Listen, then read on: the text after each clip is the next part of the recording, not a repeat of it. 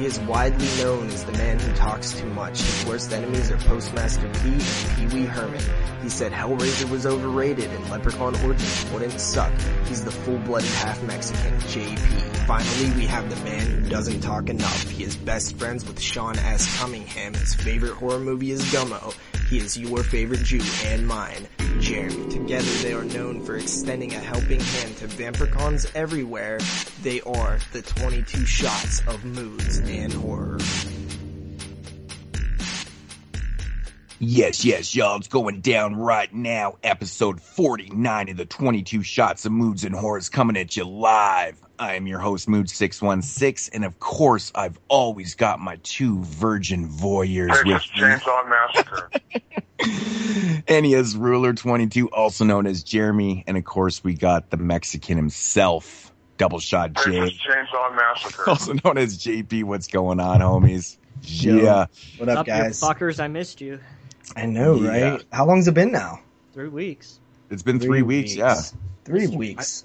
I thought you guys were going to get a little more butthurt over the the virgin voyeur thing. I couldn't think of any other v- words that started with V to go with voyeur because it is pertaining to sleep tight, right? Kind of, you know. I guess I would Oh, yeah. say so. Pretty. I think that's the major theme of the movie. the V's, man, those are tough words. You know, I, don't Voyeur. I couldn't think virgin. I, I don't know. Virgin vagina. There you go.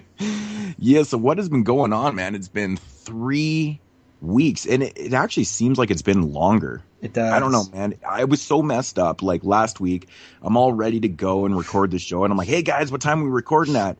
And Jeremy's like, "What the fuck? I'm on fucking set, I told you. I told you two I think- months ago. dude. I've been, well, that's precisely why Yeah. I don't remember because I've been so busy. I was out of town, and I just kind of forgot that you were on the set that day, and I just assumed that we were recording. I'm like, all ready to go. I'm literally sitting in the same spot I am right now, all ready to go, and I'm like, "Fuck." And you and JP ended up talking for eight hours. yeah. And uh, yeah, I mean that's pretty much all we could do. But yeah, so what's been going on, guys? I, I know everyone's been really busy. So Besides JP. You been busy, JP? Nope, not really. I have not been that busy. I had a busy week. The first week when we didn't record, I was kind of relieved because I had a really busy week at work. I told you guys about having to uh, fire that woman and, uh, you know, lost another person. We was working on hiring two new people and it was a headache because all of our applications were shit. We did like a shit ton of interviews and, you know, I was busy that week. But besides that, I mean, I'm just, just, you know, chilling, waiting on you guys to return. Do you find anybody? I did. I hired this 17 year old girl, which will probably end up terrible, and then this uh, college kid who can work like three days a week. So probably bad hires, but hey, we needed somebody, and we went through literally every application that we had and interviewed every single person, and those two were our best. wow, Wow, that should say something. Yes, exactly. I guess in Crazy. JP's neck of the woods. Good, Oh yeah. good thing Well, Tom that- it's not isn't even- coming in. it's not Oh. even my neck of the woods. Like I travel a little bit for work and I hate that town. The town is, you know, filled with junkies and it's just it's a bad town. But Tom Savini actually did come stay there a few times before I worked there. Uh, we actually we actually had you know the guys who host that MTV show Catfish? Yeah. Those two guys filmed an episode in our hotel uh, a few weeks back. I thought it was ridiculous. Was there like trucks and shit? Not really. They were kind of a small crew. They had a lot of like PAs and stuff like that. Um, but they were very like pampered in terms of uh, like they would just stop and then like brush dude's mustache and like put makeup on him and like and like spray like smelling stuff on him and dude Yeah. would just like hold his hands out to his side while they like just like you know mess with his eyelashes and he touched up his hair and stuff and I was I'm just like, like I didn't unfamiliar with this. yeah, I, I didn't really think that like those guys were as you know Hollywood is Holly can be, you know. Well, they're on TV, man. yeah, but I, I just I when you even watch that show, it's a it seems like it's a little more you know Mhm. small production and just the two guys and stuff like that. But it's a little bigger than I thought. Definitely had like uh, non disclosure agreements and stuff like that. Uh, come through the hotel. Have JP just walk by in the background. yeah, I don't know. I don't think I was really in front of the camera at all during the filming, but it was funny because as they were staying at our hotel, they went over to the bar one night and some like chick like flipped out and was like, "Oh my god, it's you know Nev or whatever his name is," and they had to leave there. But it was hilarious because every single person in the hotel, like the, my coworkers and the guests, like nobody even came up to him. So it's like it's like not very many people care in in my area, you know, like m- uh, with the my people circle. And he should have just ran in the background, been like, 22 shots of moods and horror, bitches. And ran What up? Yeah. Well, they took down one of our pictures in one of our rooms and they just left it there for us to put back. And it's like, it's not a picture where it's just you hang it on a nail. Like they're secured to the, to the wall so that people don't knock them down and steal them and shit. You know, you just you just run up to the camera, grab the mic, and be like, Texas Chainsaw Massacre. yeah. so how'd your, how'd your couple weeks go, Jeremy? I'm pretty solid. I didn't do much the week of Cinema Wasteland, and if Moods wasn't a little bitch and a- answered my fucking messaging and telling me if he could pick me up from the fucking train, I would have came. Moods. You were actually you. You know what? I completely didn't even really even see it. Um, Uh-huh. you know, we probably couldn't have though I know at that you're time. probably too piss ass drunk to even drive. probably. um, You could have get as just shit faced as last week? As last year? no, no, not at all. No, not even Have fun, close though? to that. I mean, no, because this year I actually ate food. Yeah. You know, I actually put something in my stomach and and kept it, uh, you know, good. So no, I, I didn't have I didn't have a repeat of. Oh man, it was so much fun, man. So much fun. You know, speaking of Tom Savini, actually met him and uh, it was kind of funny, man. I actually brought up something that he I actually kind of shocked him a little bit. He's, you know, he probably hears the same questions over and over again. You know, of course, it was the Day of the Dead 30th anniversary at uh, Wasteland, so I'm sure a lot of people were talking about Day of the Dead and stuff. And They'll come and be like, say, so, uh, how was it working with George Romero? you know, Yeah, like, exactly. that's the Exactly. questions he gets all And- day. And and to be honest, I really just tried to avoid like all the all that type of conversation. So I asked him about a film that he did a cameo in called um, "It's My Birthday and I'll Die If I Want to," and he looks at me and he goes, "Yeah, I don't really talk about that one." I started laughing, and I was like, "Oh, come on, Tom, let's talk about that." I'm like, "How did you get involved with that?" And he goes, "Well," he goes, "To be honest, it was actually uh, students of mine, um, you know, from his effects school. They were making this film and." You know, they were do, putting it together, and then they asked him if they could, you know, if he could do a part in the film, and he's like, okay, whatever. And he's like, yeah, that movie Was the movie sucks. shitty? no, it's actually really not that bad. And one cool thing about the film is that you know it's got good effects, and that's one really. But it just seems like Tom Savini's character is totally just thrown into the film. You could tell he was just kind of put into a part, and so I wanted to ask him about it, but I didn't know it was made by his film students. So Uh huh. you know, so that was actually kind of interesting. So I learned something there. But yeah. you know, he Tom actually, Savini- didn't he say that nobody ever asked him about that film before? yeah, he said no one had ever brought that up before, and I was like, well, I kind of jokingly said, I'm like, well, because I'm probably one of four people that's actually seen it. and he kind of laughed, but no, he was cool, man. He wasn't very grumpy and stuff, and he had his grandchild with him and stuff, so it, it- he was cool, man. He was What a cool. Great was place to bring your grandchild. Fucking Cinema Wasteland. Well, he's, he's probably like 12 years old or something. A something. whole like bunch that, of but- fucking weirdos drinking beer and. Yeah, but it's not as You're talking as about extreme our as you think people, it is, though. dickhead. I You am it's talking about your extreme. people. You know, to be honest, everyone's super nice, and it, Oh yeah, I'm not really saying they're nice. rowdy. They're just everybody drinks beer and they talk about tits and fucked up movies for a whole. Yeah, I mean, yeah, there's definitely some tables that probably scare some children, that's for sure. But, um, but yeah, so I talked to Tom, got his autograph. Uh, I talked to uh, Gary Klar. I think that's how he pronounces the name. I'm not quite sure. It's, it's a really weird name. Um, he's a cool guy. He played Steel in the film. Uh, really interesting guy. Actually, when we got, we were out, you know, in the, you know, the hotel uh, restaurant having some drinks, me and the wife there, and and him and Joe Pilato, Blanto were sitting there bullshitting all night and stuff. So we had a little bit of conversation with them. But man, Joe Pilato, the guy plays Rhodes, really, really old looking now. Yeah. he's just like kind of frail and long hair and it's all great. It's just it's very interesting to see what they look like now. But very cool guys and. uh yeah, I mean, I, I can't say enough good things about Wasteland. It was so much fun. Everyone I met, Aaron Brown was really cool. Um, among people, the whole cast of Pieces of Talent, everyone was awesome. Kristi Ray actually told my wife that she had a crush on me. I was like, that is the funniest shit I've ever heard. she wants your cock. Yeah, and David Long was amazing. He was so much fun. He actually like hung out and you know came up to the hotel room and he was just just doing his thing, man, just making his rounds and oh, great times, but so much good people, good atmosphere, lots of drinks, nothing really, you know, over the top happened and stuff, but some really interesting things. Like there was actually, I, I guess this group of friends kind of staged a, uh, like a zombie attack. And the mm-hmm. interesting thing about this was is that it just came right out of the blue. Like we're outside having a smoke, having a beer, and broad daylight, and all of a sudden this girl just starts getting attacked, and they're ripping guts out. And but the interesting thing was is that you know the people that dressed up like zombies, they did a good job with their makeup. Like it was, you can tell it was like hours worth of effort. You know, it's like this is fucking crazy.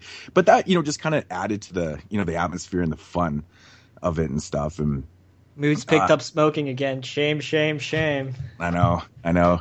Um, but yeah, Saturday night was really fun. It was kind of the big party night, and I got to finally meet Tom, also known as the Headbanger, of course, from Yeah. Ball's channel. Uh, such a great guy. I couldn't say enough good things about him. We hung out all night, and I think we basically closed down the party at like 4:30 or 5 in the morning. Um, good times. Dave was there, Mr. Parker, really cool guy. Um, I, I just can't say enough good things, man. Wasteland was just, it was such a blast. I spent insanely way too much money.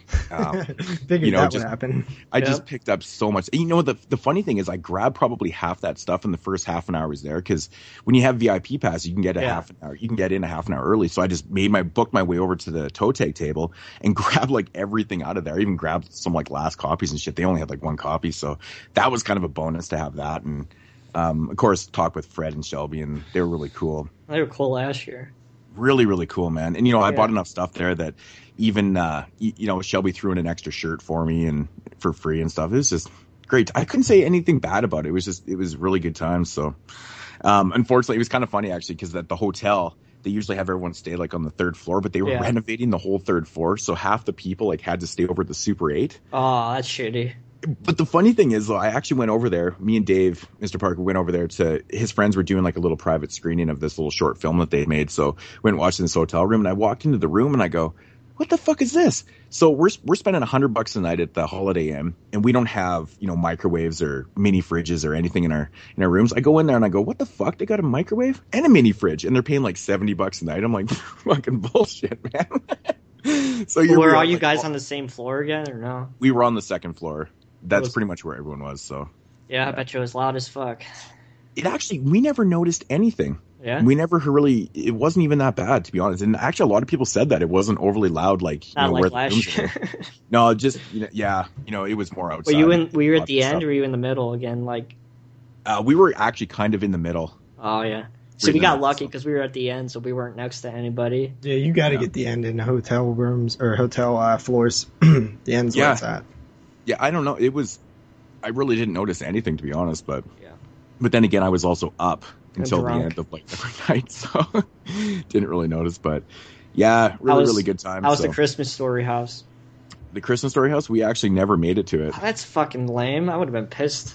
Yeah, we just we never got around to it. Well, because what happened was when we were driving into Wasteland, we were about ten minutes from the hotel, Yeah. and we actually blew a tire, which you guys seen the pictures and stuff. So we had to deal with that on Friday before Wasteland opened, Mhm. and we were going to do that during the day. So we had to take the car into this Conrad's place, get the tire replaced and stuff, and and you know that took a couple hours, and then we went and ate, and we just didn't really have time because I didn't want to be late for you know the four thirty opening, right?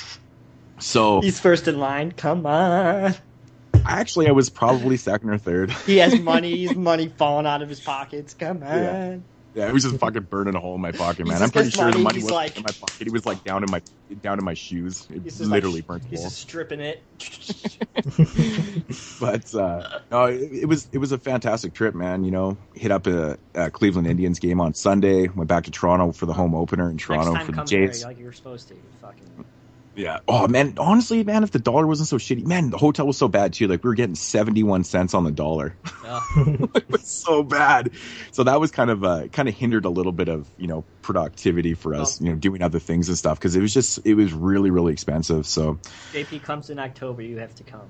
but Yeah. yeah, uh, yeah, yeah. But you know, good thing you know the wife had a really great time. She didn't really know what to expect because she was at first she was a little freaked out. She's like expecting you know a lot a lot of weirdos and just crazy partying and just kind of things that are outside of her bubble a little bit, like you know. But then she was fascinated how nice everybody was, and she wants to go back in October. She's That's like, awesome. we, we were driving back to Toronto and she go, she turns to me and she goes, I want to go back in, in October. She's like, when do they announce the guests for October? And I said, I don't know. I think pretty quick. And then, honestly, we got into Toronto and they announced that um, for the October show, they're doing the 25th anniversary of the Texas Chainsaw Massacre 3 Yeah. reunion. So Hmm. Jeff is going to be there and a bunch of other people. And I was like, fucking A. I'm like, here you go, Aaron. She's like, awesome. She's like, yeah, we should really try and go back in October. I'm like, that's fucking crazy. We we just traveled 3,500 miles. so, but um, Gotta come here though. if we could, man, we we definitely go back. But you know, so that's it's good to know that she's into it. So, but yeah, really really good times. So, Sounds You know. amazing, dude. Good for Yeah. you having all that fun. hmm hmm yeah, it, I, uh, I, I just I had such a blast. It was just it was nice to just get out of you know where I've been so swamped in, and it just took my mind off everything, and it was just like surrounded by goodness, you know. My goodness. Just, It was just it was just so much fun, man. Picked up some really cool stuff. I'm I found this awesome Phantasm hat that I'm that I'm rocking right now, but I just love it, you know. I can see your bald head. shit- My bald, yeah, I actually shaved my head again. So. With your beard.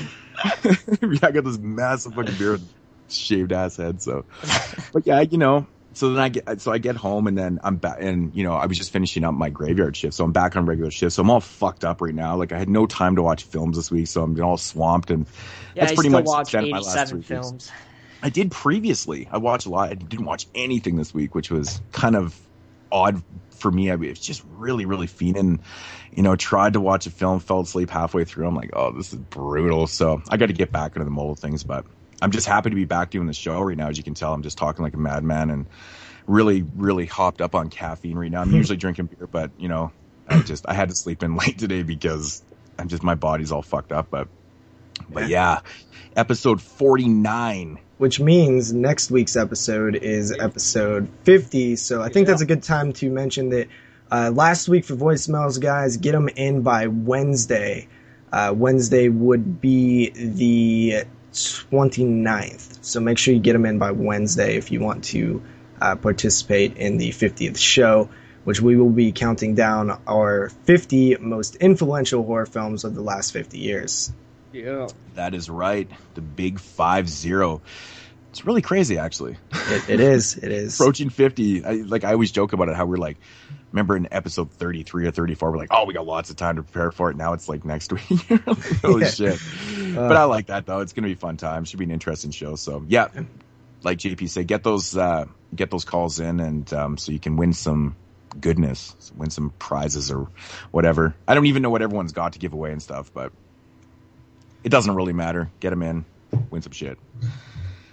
Alrighty, so we might as well get into the news, and I'm probably assuming that we have a shitload since it's been three weeks off, and I know there's been lots of announcements and lots of other craziness that's been going on. So, JP, Well, you would assume correct, my friend. There is a lot of news, and what's funny is I kind of cut the the date off like a week and a half ago. So this isn't the entire three weeks of news that we've been gone. It's it's really like only the last week and a half, and maybe one thing from the previous week. So just showing by how much news we have in that short period of time versus if we did the whole uh, three weeks that we've been gone, it's pretty insane. A lot of things have been happening when we went away.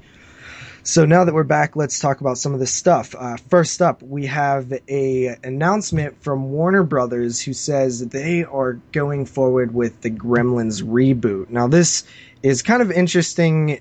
What I had read, there was an interview with Christopher Columbus, but the first thing that was announced was Carl Ellsworth, who is the writer behind Disturbia, The Last House on the Left remake, Red Dawn, and the upcoming Goosebumps movie is going to write Gremlins. There was an interview with Chris Columbus that said that they are actually trying to find a way not to remake the first movie, but to take those characters and do something interesting with them.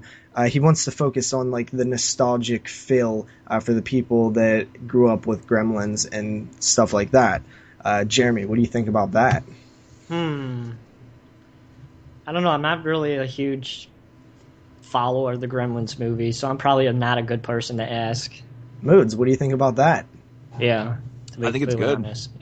It'll be I think cool. it's good. I think they're trying to do, like I'm going to say, they're probably trying to do what Vacation's trying to do, so. Mm-hmm. Yeah, I almost feel like people are. I'm starting to see a shift that before it was just remake, remake, remake, but they would still call it reboot or whatever. Yeah. But now it feels like almost people are studios are trying to like Continue. reboot the series, but have reoccurring cast or characters. Um, we've seen it with Chainsaw. We're starting to see it with. Uh, there was another film that was announced that was doing that. Like Jeremy said, Vacation. It seems like the new remake is is more of like a sequel again. So that I think that Vacation is a sequel. Yeah, it well, it technically is right. Yeah. So so, but it, at the same time, they're trying to like Reboot it, the story. So uh, that seems like where their heads at with the Gremlins film. Yeah, I, I, I like that idea too. I think it really does work, and it I think it uh, it gets people more you know involved in wanting to see something like that too. You know, like I mean, right when I heard that, you know, like Chevy Chase and uh, uh, shit, what's her name? Beverly Beverly Dan- D'Angelo. yeah, you know, are back doing this, you know, sequel or whatever. Um, that just instantly intrigued me. Yeah, but You the know, thing I- is, like, that's the running joke with that series is that the the people who play fucking Rusty and and They're always Audrey, different. they're always different. That's like the Yeah. funny, that's the running joke of the series. Like, it But it's be- almost became a joke in itself Yeah. that works, you know? yeah. Yeah. That's that's So- like the point of the whole thing. Is like The they're only thing never with the the- same people. the only thing with the Gremlins film, like I think that's really cool. You know, they're going to have some type of relatable, you know, to this film. Uh, but uh, the Gremlins, the the Gremlins themselves. Now that's Yeah. what worries me because I think, you know, if you if they if they go all out and they fucking see this the shit out of the Gremlins and stuff, I think it's just not going to work. Mhm. You have to make it kind of similar to the original. If you're going to bring back cast members or continuity or whatever they're doing with it, kind of make it relatable to the first one. Obviously, not CG'd, make it puppets and you know use animatronics and stuff Yeah. like that. I think that's the only way to go. So now that worries me if they're not going to go that way. I think there's I think room for really a healthy mix of both because you know they're going to add CGI to it. So I just wish that they hopefully um, do try to go somewhat practical with it and maybe just use CGI as an enhancement on certain scenes that would be a little harder to pull off. Um, I mean, if that would I mean, if there's any type of film where you you can totally avoid CGI, it's in like little monster films. Mhm. I think it's probably a little easier for. I mean, it's obviously not easy to do, but I think it's doable to the point where I think it would be amazing to see. You know, it's it's a lot easier to make like little monsters than it is to to do you know big monsters. Those type of things you almost have to CG sometimes. Mhm. Um, you know what I'm saying? But like with little monsters, I think it's a little easier to work with and and kind of do properly. But I I would don't love to see understand that why on the they big can't screen. do it properly. Yeah, I would love to see this on the big screen with, you know, just how the Gremlins were back in '84. Mhm. I think that would be so fucking cool to see, and I think it would really, really get people. Mhm. Like there'd be a lot of buzz, man. If the I say let's set it looking on that. Christmas again. Let's do it. Why not? Yeah. Why not? Right? See Gremlins on Christmas. Well, all the Jews at least. Yeah. So I mean, I, I think their head's in the right place. I like that idea. We've seen it. The other film I was thinking of was the town that dreaded sundown. It seems like the best approach now is because remake is such a dirty word, is to let's try to make it a sequel, but it's it, it's still kind of like a rehash almost is what we've kind of seen with with these type of things. So I, I don't know. Let, let's hope that Moods is correct and they go a little more practical on this one. But after that, we have another remake type announcement. We have the Conjuring team. Uh, you know, James Wan is going to be producing. The people who wrote The Conjuring are going to be writing, and it is the remake of the 1983 uh, ghost molestation movie, The Entity. Uh, this is going to be remade from who who who did this? Warner Brothers, or I can't really remember. You guys know? Mm, I, I actually can't remember. Fox. Yeah, I can't think it's remember either. Fox actually. Yeah, so uh, this is going to be remade, guys, and it was announced to be remade, and it was going to be done by the guy who did The Ring and The Ring Ringu uh, back in 2007, but that eventually got canceled. So now it's back on the slate again. Uh, Moods, what do you think about that one? You know what? I'm not really, I'm not really happy about this at all. To be honest, I know you're not a big fan of the film or the the ending of the movie, but uh, to be honest, I think what makes the original Entity film work so well is it's just it's, it, it's so shocking when you watch it, yeah. and I think that's what makes it such a good film. You know, we've seen this before, so what are they going to do? Are they going to have it the same way? You know, did did they announce anything? Are they going to make this, you know, kind Less of tame. It needs to be Yeah, a hard R for sure, Yeah, it has to be a hard R for Okay. but they didn't because- say anything about it. so it, the thing is though if they dumb down the story of the entity um man it's just not going to work at all but i'm not really excited for it because i think that movie just does not need to be remade at all I, I just don't see that type of story just kind of working. I don't know. I don't man. think it's gonna work today, to be completely honest. you know, like I said, like you know, it was so shocking to, to when you watch that, you know, this fucking demon entity raping The raping music. yeah. and the music and just how everything kind of develops in that film. But like to see it again in a newer version, I don't know, man. I don't think it's going to have the same effect on people, especially if you're a fan. Who knows? If you haven't seen the original one and you watch this one and it's not dumbed down, they actually go full force with it. It might really work for you, but you know, for myself, and I'm such a huge fan of the film, I always have been. I'm not really. I'm not excited about it. I'm just not excited. I mean, I can Mainstream see them changing. and Definitely the ending, but yeah, they movies tend to stay away from rape, so don't see too many rapes. well, especially in like a mainstream. Like the last movie that I could think that has a rape in it was fucking The Hills Have Eyes remake. Mhm. That was a Like pretty ma- brutal rape. I think that's like the last movie I can remember that had like a mainstream rape sequence. yeah. There's definitely not a lot of rape scenes in you know mainstream. I'm, try- I'm trying to think back. studio films. So that and that and that, that's kind of what uh, that I was getting at. You know, I don't think it's just it's not going to be the same. yeah. Yeah, see, my So- my opinions are that it doesn't bother me as much because I do think there's actually room for improvement in the film with the entire end, like you said. But that section of horror before it gets to like the lasers and stuff is some of the best horror that there even is. Like it is terrifying. it is so unsettling, and you It feel really helpless. And Yeah. the the music added to it and just the brutal sadness of it all is truly effective. So I think if there is anything that they can do, they have to push the boundaries on what they can put in a mainstream film because it has to be intense. It has to be.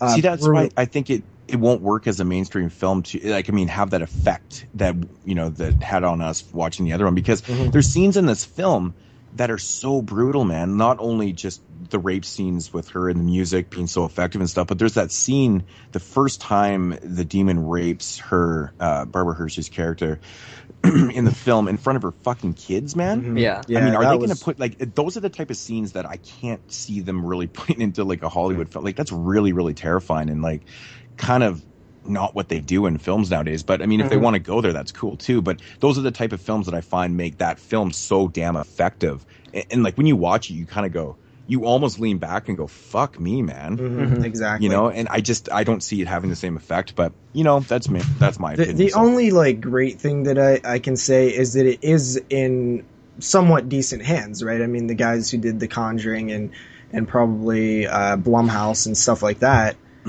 uh, you know, they, it, it kind of it kind of gets me wondering if they're going to make it more of like a very kind of slow, ghostly, like a totally different approach, like a Conjuring type Mhm. deal. You know, like you know, very kind of atmospheric and uh, slow. I don't know. It, it's interesting because if you take Mhm. their type of style towards that, like in your fucking face entity style, like that movie is just it comes full force at you, man. yeah, we'll definitely have to see how that goes. Uh, but we actually did cover the entity way back on episode ten.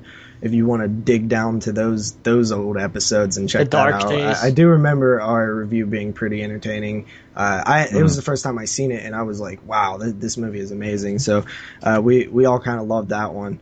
Um, but moving on, uh, the CW, uh, it was announced a while back that Tel- Tales from the Dark Side, which I guess is going to be an you know a anthology, I assume, you know because that's what the original was. Uh, they're going to be redoing it, and uh, according to Joe Hill, which is I believe Stephen King's son, correct? Uh, he did the film Horns and uh, Locke and Key. He's going. He wrote the pilot script, and according to him, it is done. And he just saw the first cut of the pilot, and he was super pumped up about it. So it looks like that uh, it is in full force, and it is coming to the CW pretty soon. That is Tales from the Dark Side. Jeremy, Cool. what else is there to say about it? moods. man i i'm so excited like this is what we've been needing with all these new horror related tv shows that are based off films which is fine i'm fine with it but Mhm. we needed that anthology And me and you have talked about that many times, like with all of the goddamn horror that's going on in TV right now. I mean, it is so plentiful, but it's it's missing the anthology format show. it was it really Mhm. was missing that one element to kind of make it a whole and that was the anthology based tv series um, man it, it's like getting out of control i kind of joked about it the other day with uh, these adaptations, these TV adaptations of films, it seems like they're announcing one every week now. Yeah. Oh, Like, it's yeah. out of control. Like, like that's the since Suspiria the one, and like, and all these other ones that are coming out, and I was like, Yeah. holy crap! It's almost like it's turning into the new reality show. Yeah, You know, And, and actually, I do believe it's an anthology because it says that a character by the name of Newman is the only regular character as he goes through and discovers uh, what he comes across as being called the dark side. So it does sound like it's kind of be going to be like more of the uh, Friday the Thirteenth style anthology, where there's Okay. you know a, a, you know two or one character that is kind of your main centerpiece, and these stories revolve around that person. But it seems like Yeah, it's yeah. a you know monster of the week or you know ghost story of the week or whatever we're dealing Mhm. with. But I'm pumped. I can't wait. I'm not too crazy about the CW. I don't really know what they've done, uh, but Tales from the Dark Side coming back. They've That's pretty cool. They've done Supernatural, and that that's new right, Supernatural. Yeah. that new zombie show, Zombie Didn't X. Sci-Fi do Supernatural? No, Oh. All right. So yeah, I mean, I guess Supernatural is like nine seasons deep, so yeah, some people must like that. Um, after that, we have a little bit of an update. I just thought this was some interesting news. Uh, the film Unfriended debuted a little while ago, and it ended up making six million eight hundred thousand on its opening night, and went on good. to go uh, gross over eighteen million as of uh, yesterday.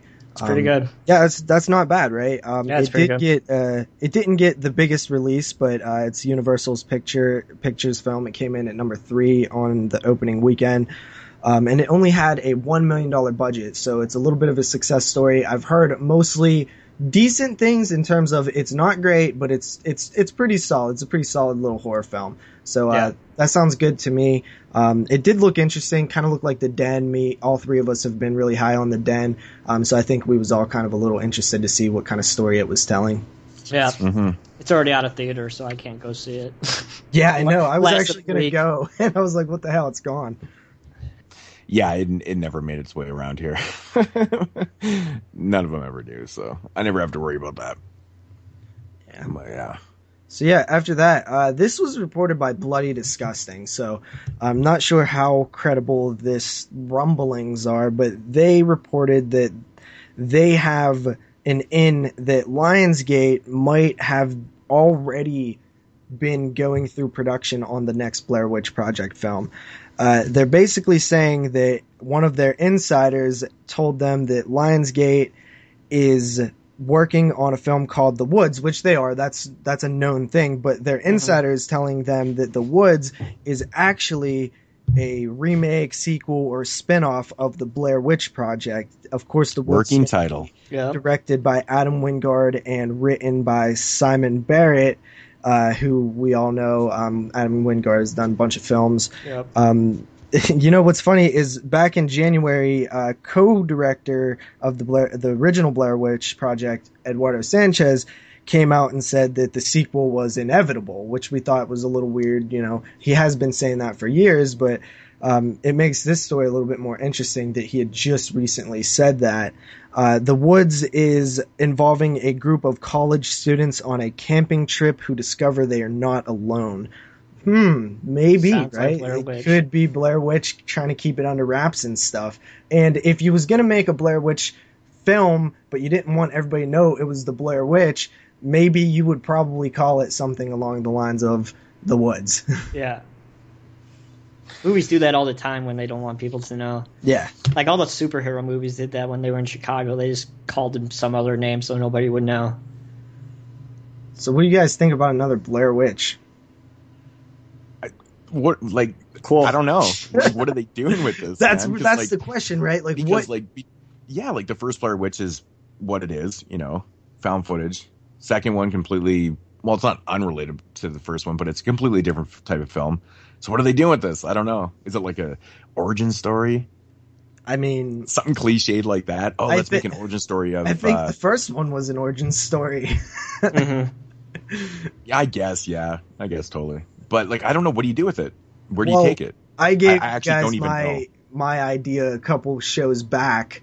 Um, you know, probably like 10 shows back now. I don't really want to rehash that, but I, I mean, I have some ideas. Of course, they'll probably do something completely different and better. But I mean, I, I'm kind of if if they this is the thing. I would love to see another Blair Witch Project if they could do something that I hadn't thought of that actually works. Like, because that's the problem, right? It's like, what the hell do you do? If they could have figured out what that is, then I'm all for it. Have you been thinking about this, JP? Thinking about a Blair Witch Project sequel? Yeah. Oh yeah, I've I've thought about it, what what you would do and stuff like that, but hmm Of course you have been. I love the Blair Witch Project. Um, Yeah. But yeah, I mean, we'll, we'll see how that goes. I'd be really surprised, you know, if that is what it is. You know, if if the Woods is also or is you know a you know secret title for the Blair Witch Project. Um, if it is, props to Bloody Disgusting for finding that out. Uh, after that, we have a bit of an, a weird news, and that is that Dario Argento wants to oversee a television adaptation of 1977's Suspiria. Uh, it says it's being developed, but that's you know being developed is is not even greenlit, right? That's like No. when you're first thinking. That's the it. first thing. Of Yeah. Um, and after that came out, the showrunner for Hannibal, which has done really well, uh, came out on Twitter and said that he would love to do the U.S. version of Suspiria, um, TV series. so what? What the hell would you? You know, I did hear How the fuck would you make this into take. a TV show? I heard somebody take have an interesting take on on Suspiria as a TV series where like you're kind of following three characters, one in uh, New York, which was I, I believe the second film took Yep. place, uh, and you know the three locations or whatever, uh, following like three different girls. I, it, it sounded kind of interesting. I've only seen Yeah, the yeah. film in the Mother's uh, series, but what do you think, Moods? This seems like this one's up your alley. No, yeah, thanks. you know, you know, at first I was like completely not sure about, uh, you know, this being adapted into a TV series, but then I, upon kind of pondering it a little more, I started thinking about it, and I was like, you know what? There's so much to explore with the story of the three mothers. I think if you take it and you explore um, the actual kind of origins of it, and you know, kind of explain it more because a lot of people i think that's one of the biggest problems that people have with the uh, the three mothers trilogy is that you know there's a basic kind of concept and idea of what the three mothers is Mhm. right in Suspiria and Inferno and then of course you know but you know it I think it's kind of wrapped up a little bit um but I think I, I think in the TV series I think you can just totally take that idea and tell people exactly what it is and just explore the actual three mothers That know, makes and- sense.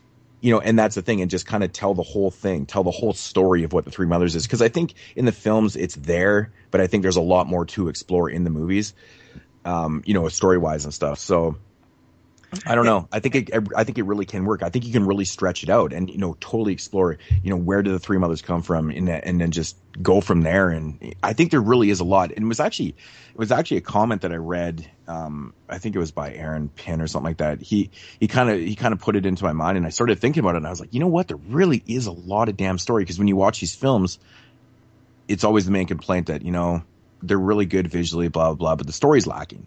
Mhm. And I was like, yeah, the three mothers can be a really, really interesting concept if you explore that because there's really endless possibilities what you can do with it, to be honest. Yeah. Mhm. You know, so I think right there, it actually has the means for a lot of episodes, like a lot, like a big series. Yeah, that's So, that's interesting. I wasn't really expecting that take from you, but kind of opened my eyes a little bit.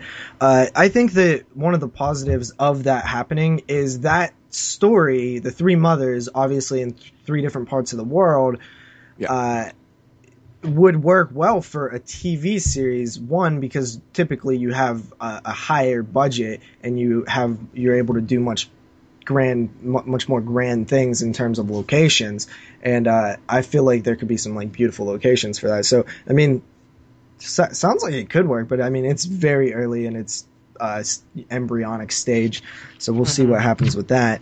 Uh, Mhm. After that, we have our homie, the big homie Wesley Craven, is uh, coming back into the spotlight once again uh, because Deadline reported that Wes Craven has went to make a deal with Universal Cable bringing two new TV series to cable. He's going to produce. Uh, both of the shows will be projects for the Sci Fi Channel. The first one is based on a book, We Are All Completely Fine. But the second one is very interesting. Uh, Craven will write the pilot episode, I believe, of both, but I'm not sure. The second one is Wes Craven's The People Under the Stairs for TV. What's up with all these fucking TV shows? I man? told you, I told you literally a year Jesus and a half ago Christ. it, it was the new remake. You know, I can I have no problem with these uh, these films being you know turned into TV series I at all. don't But either. Pick good ones though. What? but the I can't see though- that being a TV show. I kind of could see this one being a TV show. How? It's this crazy. How does Bates Motel make it as a TV series? It's about a crazy family who is living in this area and they're kind of controlling all the people that are living there because they're slumlords, right? There's there's th this room for all these characters who these people are affecting. We follow all those characters and we learn a little bit more about the f- main family as it keeps going along. And we'll probably have Fool as our main lead character who's like kind of investigating all this shit. hmm hmm Yeah, I think the biggest issue I have with all these uh, shows is um, the simple fact that it's impossible to keep up. I mean, if you were Right. really trying to watch all these TV series, it would consume your entire life. It's like an, it, it's so much to intake. Like I'm just like, holy crap, man! like I haven't even got to, you know, certain shows that I have, and I'm like, and they just keep announcing more, and I'm going, I don't know, man. I don't know if I'll ever get to that. I know, I know. But, but know? you know the reason that I really love it is because something like The People Under the Stairs, where I'd really never want to see it remade, I it can't. There's no room for a sequel. It lets this live on in a different way that you would have never had the opportunity to do, you know, 10, 15, 20 years ago. It, it's a new form of of sequel in a way. It, it's kind of interesting, and I'm kind of Yeah, digging that because it's like something like People Under the Stairs. Like I love that film, but I would never dream of seeing some weird sequel to it that wouldn't work, or I would never want to see it remade because it's of its time. But the core concept put into a TV series, I'm okay with that. That sounds pretty interesting. So that's kind of mm-hmm. why I like these TV series uh, adaptation things. yeah, Don't have time. I know it's funny because I've I talk about how I like these, yet I've only watched like two, and I've not even watched the whole season of any besides the first Bates Motel season. I But don't I- have the time nor the It's so hard, span. but I feel like I will eventually have the time. Plus, I like letting a TV series run its course. So then I could just watch them all and not have to wait a year to check out the next one. Like, for example, when Bates Motel is eventually done, I'll pick up all the seasons and I'll go through the series because it's gonna be it's gonna be a fun ride probably. Um, but if I invest in a show for one season and it gets canceled, I'm gonna be pissed off. You know? I'm I'm pre- I'm precisely the exact Yeah. same way for the exact same reason. I like to go through and watch the whole thing, like just kind of marathon it. And there's nothing worse than getting into a TV series and have it canceled on you, and you're like, Yeah. "What the fuck, man?" Especially, like, so if you, if you know that going into it, you're just like, "Eh, whatever. I'll just skip that one." But if know? you if you don't, so you go don't waste your time. five years from now and you know that people under the stairs has lasted five season and five seasons and it ended in its fifth season you go pick all those up on on dvd and you're cool with that you're not worried about it being canceled because it's, it's already done now you have the full run to go through Yeah, man, you're just saving yourself, you know, from disappointment. Sorry, I don't think that's gonna make five seasons. probably not I'm just But telling you it's right a now. sci-fi channel right I would be mean- surprised if it made it past two. Yeah, yeah.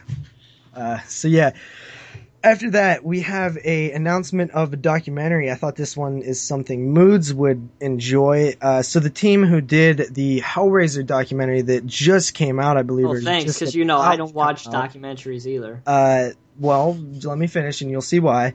Uh, Leviathan, the story of Hellraiser 1 and the story of Hellraiser Hellbound Part 2. That documentary came out, it got some buzz. You know, it's a UK thing though, so that was a little disappointing. Me and Moods was looking at the price of that damn thing. Um, but it's called, Yeah, it's this new one is called You're So Cool Brewster, the story of Fright Night. Uh, so it's going to be a documentary uh, fully supported by the original writer and director Tom Holland. Uh, this documentary will be the ultimate insight into the making of the cult classic movie, as well as the tribute to the late uh, great Roddy McDowall. Uh, the story of Fright Night will feature detailed interviews with those who helped shape and create this much loved movie, guided by Tom Holland. The makers of the new documentary will raise the stakes and unearth behind the scenes stories, including footage and images from Tom Holland's personal archive. Nice. And this isn't uh, a UK thing only. I would hope not, right? Because that, like, Hellraiser makes sense, you know, because that was kind of a UK production a little bit with. Yeah, like the Hellraiser, the the Hellraiser documentary just uh, it came at a bad time too. Just you know, with the dollar being so shitty, and I'm like, fuck, man, that thing's like twenty pounds. I'm like, I gotta pay four thousand dollars for this thing to get it over here. I'm like, this is this is fucking crazy. So me and JP were like, you know, fucking, we're a little saddened by this, and I was like, ah, come on. But no, this is good though. This is good. This is really fascinating. And having a full documentary about Fright Night. Are you mm-hmm. serious? This is amazing to me because it's like the film that, def, you know, made me a horror fan. Really, like I watched this film pretty much when it came out. I think when it got released on VHS and here was maybe early 1986. I don't know, but um, it only cost you three thousand dollars to get it. Oh yeah, yeah, you know, like 89 bucks for the big box or something. But uh, no, um, yeah, this is this is fantastic. I I would like to know more. You know, yeah, well, why wouldn't I? You know, I, it's it's one of the, my favorite films of all time, and I think this and is. that's why I said that you would probably be really interested in this yeah. news. I wonder if they're going to talk about the remake. That would be cool, huh? no, it wouldn't be cool at all. what about the sequel to the remake? No, I would love to hear Stephen Geoffreys talking about the remake and going, like all they have to do in in the documentary is just have Stephen Geoffreys going, really, McLovin it would make my whole fucking day. Yeah, man. yeah, yeah, yeah. I would piss myself, man. I mean, that's all. That's one complaint I've heard from so many people about that film. Um, is that you know the guy who plays Evil Ed is is McLovin. He's just, yeah. it was like terrible casting, right? And everyone's like, what the, why the fuck would they cast him? He's goofy. He's fucking, I understand why, you know, for the goofy element, but yeah. he's fucking terrible in the film. But, you know, that's, I would just love that. Stephen Geoffreys just like, really, McLovin. uh, yeah. But I think this has potential to be awesome. I hope they actually make it like a really long documentary, you know, like a two and a half hour type. Length, yeah, more type of shit. Yeah, just yeah. with like, and, and did, they did say they're they're gonna have everybody with you know. Um, like brand new interviews and stuff like yeah yeah it says that it's going to be full uh, featured you know detailed interviews with those all the people involved who helped shape and make the movie. So, oh, it's, it's fucking awesome, man. It's really good. I'm excited for this. Is there like a release date or? Uh, no, it's actually just been announced. There's really nothing else besides what I just read. Um, okay. So yeah, uh, but hopefully that means that Fright Night will get a Blu-ray soon. Uh, after that, we have Rob Zombie's The Hills Have Eyes at the beginning. What? So this came out a little while ago, uh, a couple weeks ago.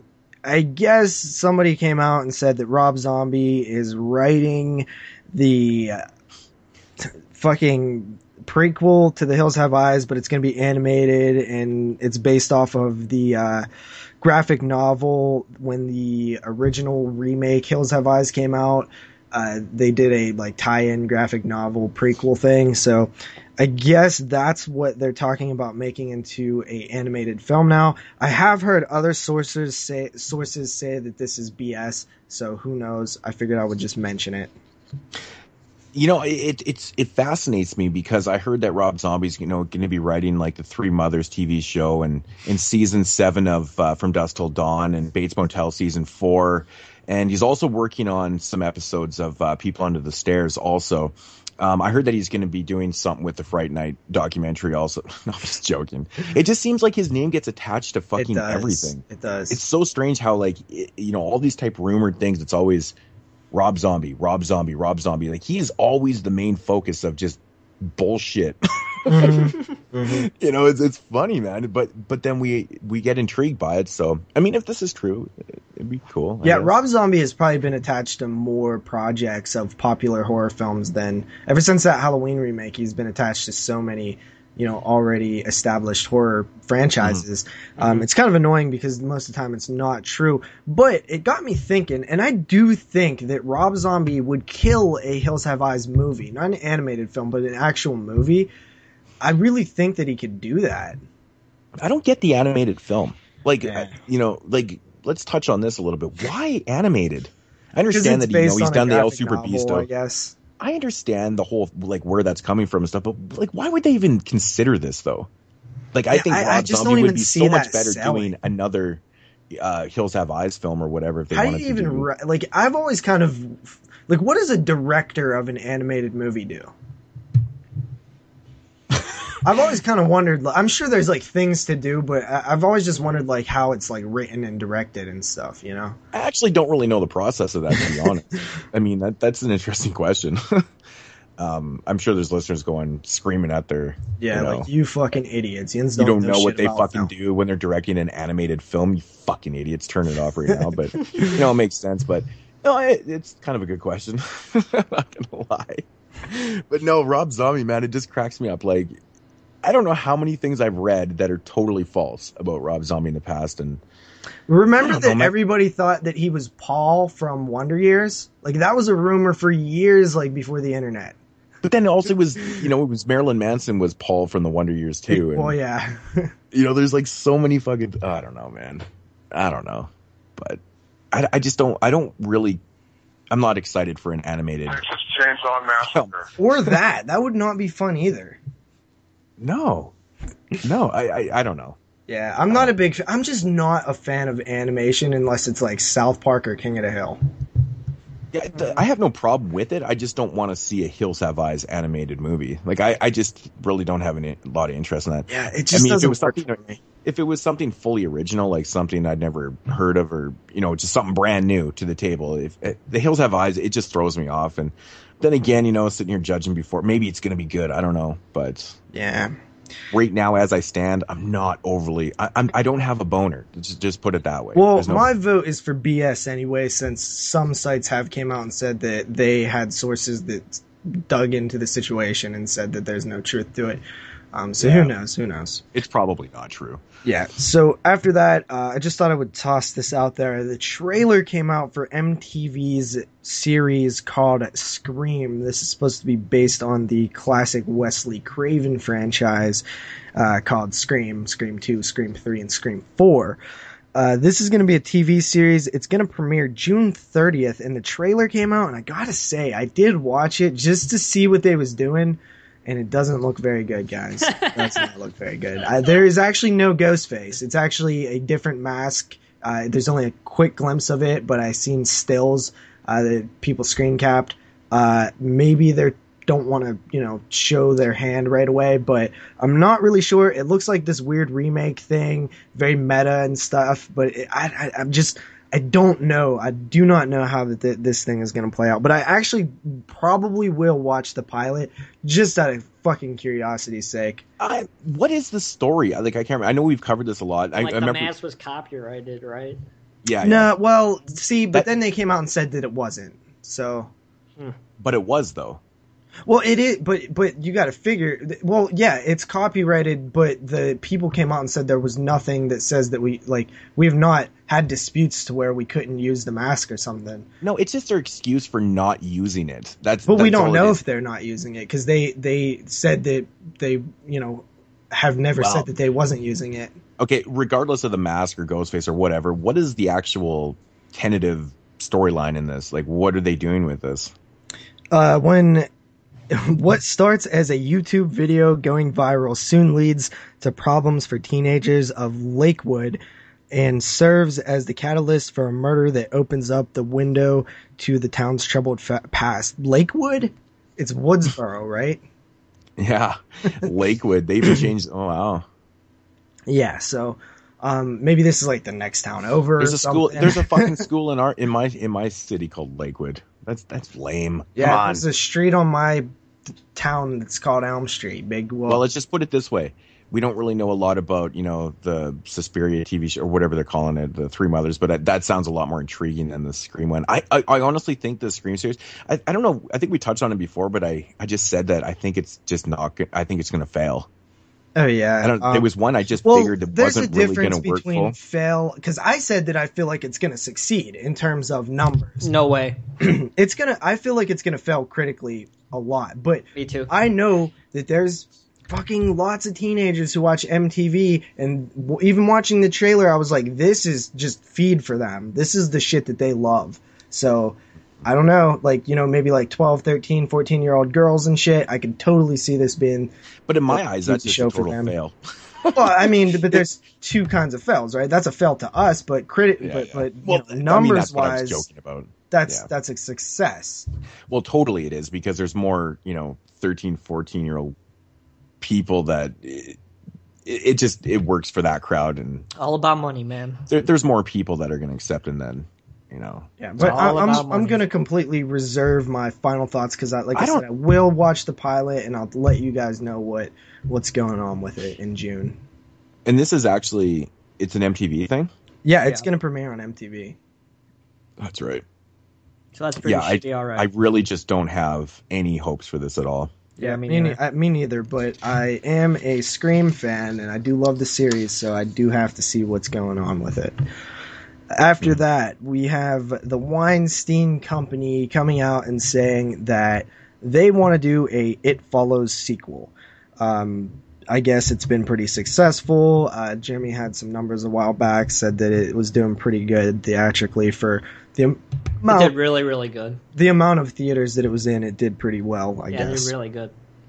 So uh, basically, they said that already the success of It Follows has exceeded our goals. The ultimate goal for us is we want to see a sequel. That was the uh, president or co-president of the Weinstein Company who said that. So looks like they're looking Great. So they're gonna ruin this like they fucking ruin everything else. Yeah, I love sequels, so you know Oh, I haven't seen man, the I- film yet, but I just really want to see the film. I keep hearing It's good. I saw good it. things, and I that's actually- really cool. That it's like a, a you know a fucking theatrical film that's being highly regarded. So that Yeah, gets me good. excited. So it's, good. it's just not very often we get I get excited. Oh, that was in the theaters. It was good. Oh, fuck, Yeah. right on. well, it wasn't supposed to be. That's what even makes it more surprising to me. It was an indie. Well, it I know level it, thing, it's and it the, did it's so just the fact well. that it is. Yeah, Yeah, it did so just well that it that it made actually, it yeah. to the theaters, and I was like, "Holy shit, that's great Yeah. news!"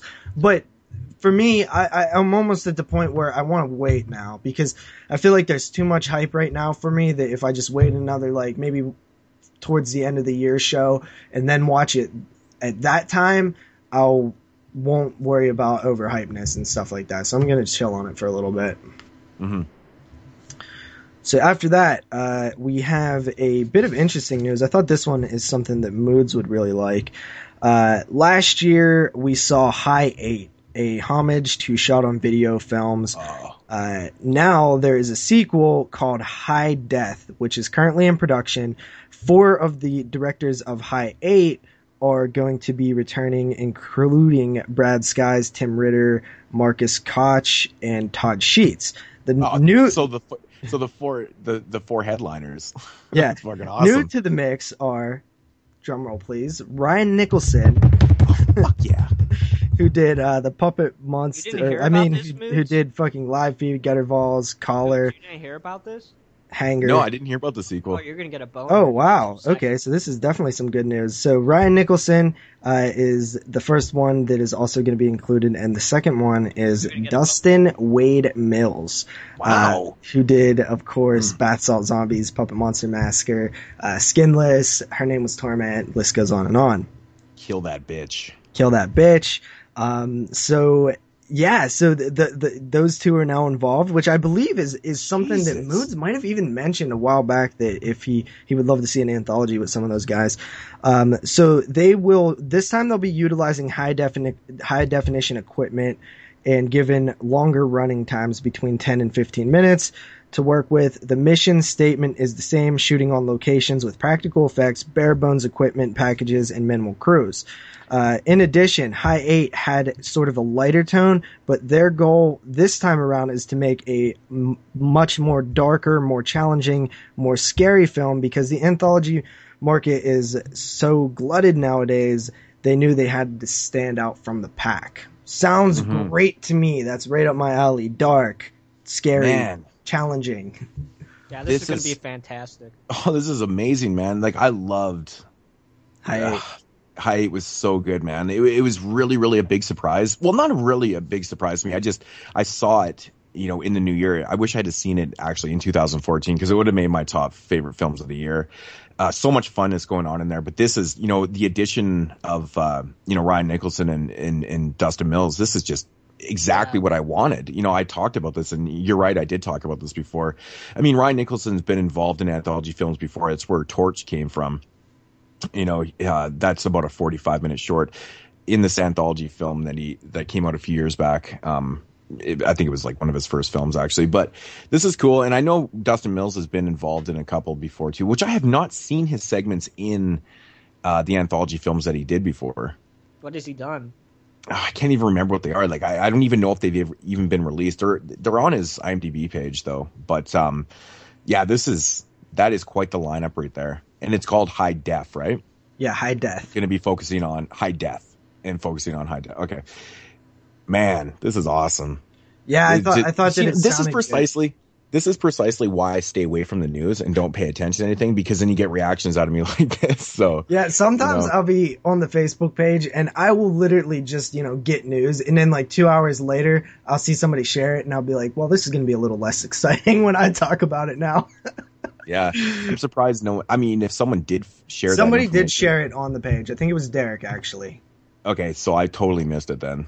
Yeah, I did which not even notice. to be honest, that's actually where I seen it because I didn't see this one. This was actually reported by Fangoria, which is Hmm. uh, a site that I do go to, uh, but not as often because they don't do as much news stuff. Normally, when they do, it is exclusive news stuff that uh, is not anywhere else at the time.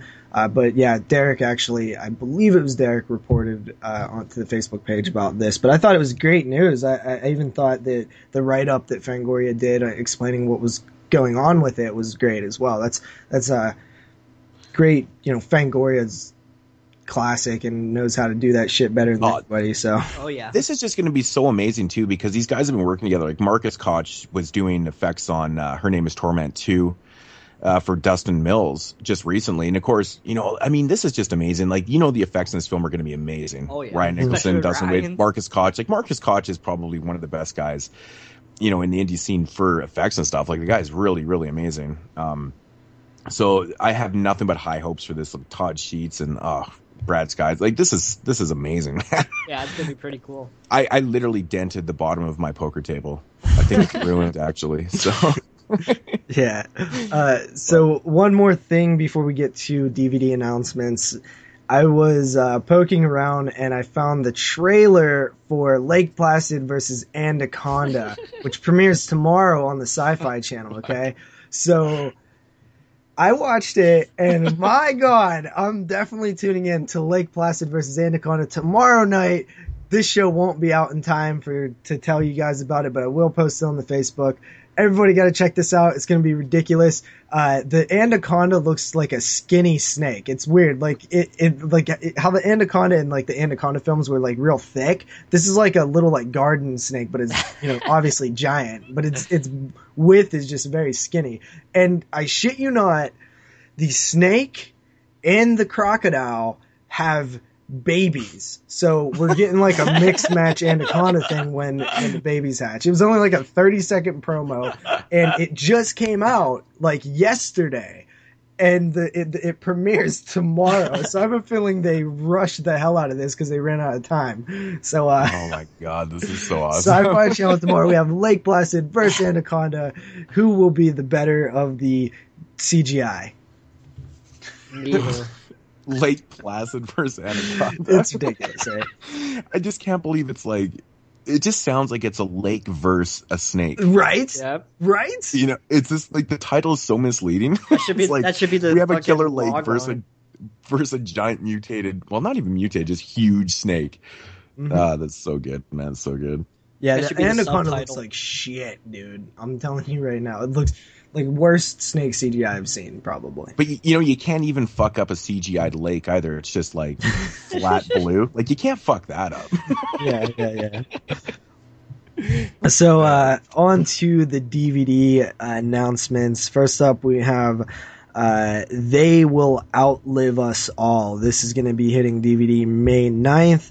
Uh, it takes place in New, New York as a bunch of quote unquote Frankenstorms uh, is rolling through. The food source is low. The bridges and tunnels are closed. It's a uh, post apocalyptic city where roommates are battling against, I think, cockroaches, actually. I think it's cockroaches. Yeah, Nice. so, so that's going to be about killer cockroaches um, in New York City, and that's why it's called They Will Outlive Us All, because, of course, cockroaches are very, very. And they haven't made a cockroach Insects. movie since Joe's apartment.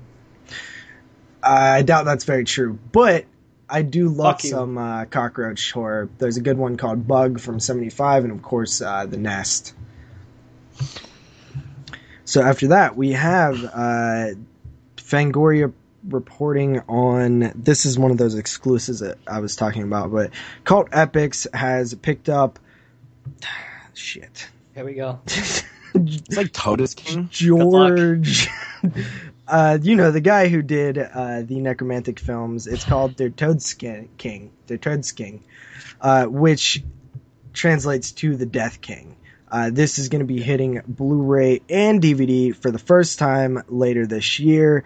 Uh, it will be limited to 3,000 copies, but it's one of those things where it says the first 3,000 copies of the Blu-ray will include collectible artwork. So I guess the Yeah. next 3,000 will not. So it's not really like limited, but it is fucking corpse corpse fucking art. An hour long documentary on the film will, will will be included in the Blu-ray. Uh, it's literally called corpse fucking art.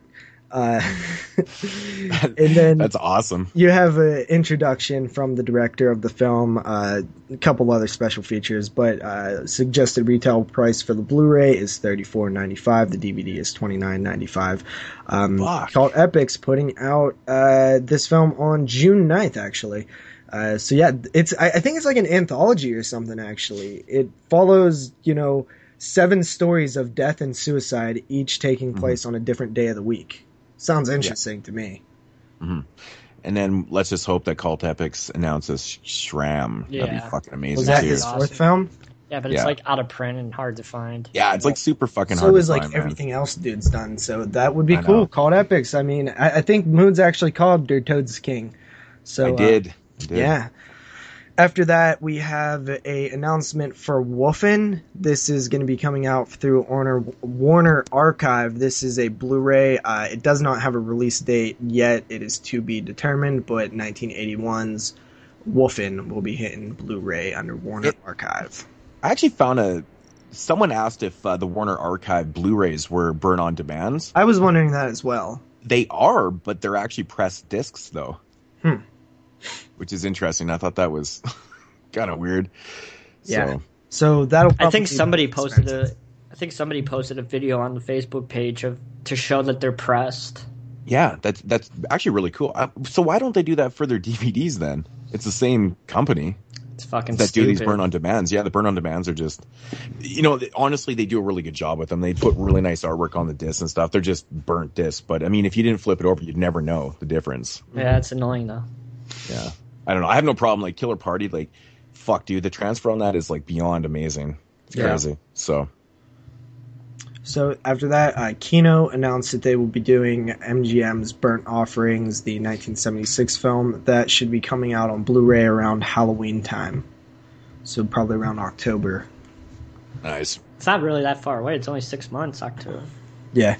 Uh, then after that, months, we have Scream Factory announcing a couple titles. We have The Legacy, uh, which will be coming to Blu-ray for the first time. That is a Universal film, and it's one of the two films that made me and Moods realize that one, uh, Scream Factory's deal with Universal is back in effect. Of course, you Definitely remember, back in effect. Yeah. Yeah, sure. you remember. I always get that fucking movie mixed up. The Legacy mixed up with the Uncanny. I had to look it up. I was like, "Is this the Uncanny?" I was like, "No, that's the anthology film with Peter Cushing from a, like a year before." And then the Legacy is like a totally different film. I was fucked up, dude. So does this, this so does this mean Candyman?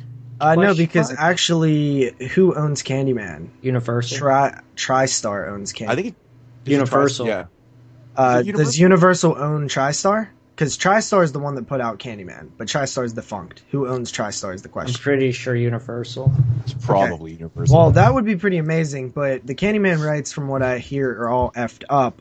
Of course, MGM owns part two, and part three is actually owned by Lionsgate. Lionsgate, which is Artsy. Artisan. Yeah, Artisan, yeah.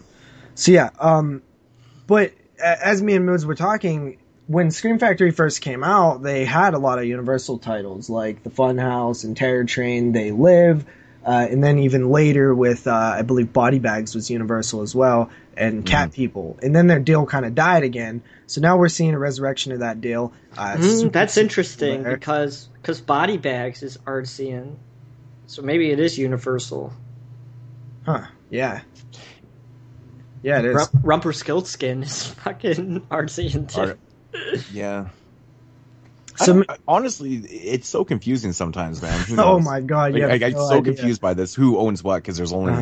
there's only so many major studios, and they seem to own all these other sub companies, and Yeah. Well, I don't fucking know. even me and Moods was going through Universal's uh, library and Mhm. we came across Tales from the Hood, which, according to all signs, seems that Universal owns the rights. But I had heard before that Spike Lee actually owns the rights. So who the Yeah, fuck knows? It's so hard to find out unless you're getting paid to do it. I doubt you have the resources that you know an Yeah. average Joe has. It's confusing. It's confusing when it comes to HBO because HBO, I always thought owned their own things, and that's why they weren't getting released because HBO is notorious for not putting their shit out again Well- or re-releasing it and stuff. So I don't know what the fuck. If Spike Lee owns it, why the fuck? That, why doesn't it have a Blu-ray release? I know, right? I, He's I a really would like All- to know if anybody could find out out there. Let us know, man. Let us know. Yeah, that's really trippy because it's not like his films are like hard to find. He's You know, actually filming a he's actually filming a movie in Chicago. I should totally go onto the set and be like, "Where the fuck's Tales in the Hood, you bitch?" Yeah, totally Punch him in the it. face. Yeah. Well, HBO is owned by uh, Time Warner, I believe, right? Which is uh, Yeah. also uh, who's Time Warner owned by though? Comcast. Man, it's it's racking my brain. Like honestly, I Comcast. I'd have to like go and It's owned by Warner of those. Brothers, right? I thought it's owned by Comcast. that would actually make sense. What Warner Brothers? Warner- yeah, because don't Warner Brothers own like most shit? But Yeah, it's not like it's Warner so Brothers weird. is copyrighted. I so don't yeah, know. um, I don't know. Maybe man. use I don't know. Uh, so yeah, the Legacy. That's the 1978 supernatural film. After that, they announced the Sentinel, which was actually the film that they announced first. That kind of shocked us because that was this the, the first of the uh, new Universal films that they're announcing, and they've actually announced two other films since then. One was the Legacy, which is also a Universal film. So it seems like they're going full force Universal right now. So the Sentinel is uh, the 1977 film. I'm actually completely unfamiliar with it. It has a planned release of August, as well as the Legacy has a planned release of August. It's a it's a really really awesome ghost film. Cool. It's good shit. Yeah, you know when they made good ones back in the day. Yeah. yeah, good stuff though. After that, we have the Human Centipede Part 3 was announced for limited theatrical release, VOD platforms, May 22nd, 2015 from I don't know who's the fucking it stills for this look so funny, dude. I was laughing Yeah, so I was hard. laughing in, pretty hard, too. in the fucking jail yard. And this, Yeah, the like, one huge outside. train of ass Yeah. to mouth. I was Yeah. just like, oh god, It had me laughing pretty hard too. Oh, is- yeah, it's pretty good. Is that IFC? Is IFC still involved with the Human Centipedes? I think so. Yeah, I had no idea. I'll watch it, even Yeah, though so I hate them. That that's coming out in May. After that, we have a IFC Midnight film that was picked up at the uh, Tribeca Film Festival, festival, I believe, and that is a film called Stung, which is uh, kind of a killer wasp mutated movie type thing. So that's IFC Midnight. Uh, not sure if that'll eventually get released by Scream Factory or not. I'd Hmm. assume so. Yeah. Killer Wasp, man. You know they do make a they make a little bit of those films, but some of them are Bad. There's a lot, a lot of bad ones, bad. but I just love the good ones so much that I always like just hope for more killer insect movies. I'm actually quite interested to see what film Scream Factory, you know, releases in the future of, of these IFCs. Yeah, because there's a lot, and I don't know if they're doing That's them the all or just select ones. But as of right now, it seems like they're doing them all because none have been released under the pure IFC banner since Scream Factory and IFC made that deal. Well, there's only been two, Two, Mhm. but two IFC Scream Factories that have been released. yeah, but how many have been announced? Like Two, s- five or something. really? Yeah, uh, Hmm. extraterrestrial. Um, then they just announced two more. Yeah, there's like five or six that have been announced, I believe. Oh, Hmm. Yeah. So after that, we have Art Exploitation finally coming back. They were on hiatus for 16 months, actually. Yeah, Um, I was wondering what was going on with those guys. So they're coming back with a slew of titles. We have 10 titles. First of all, we have Cub, which is uh, hitting August 18th. That's a Belgium film. That's probably the most notable one that I know out of the list because I've been hearing rumblings about Cub for a long time now. Uh, then they have Der Samurai from Germany. That's coming out June 9th on Blu-ray and DVD. Uh, then we have House with a Thousand Eyes. That's from the USA.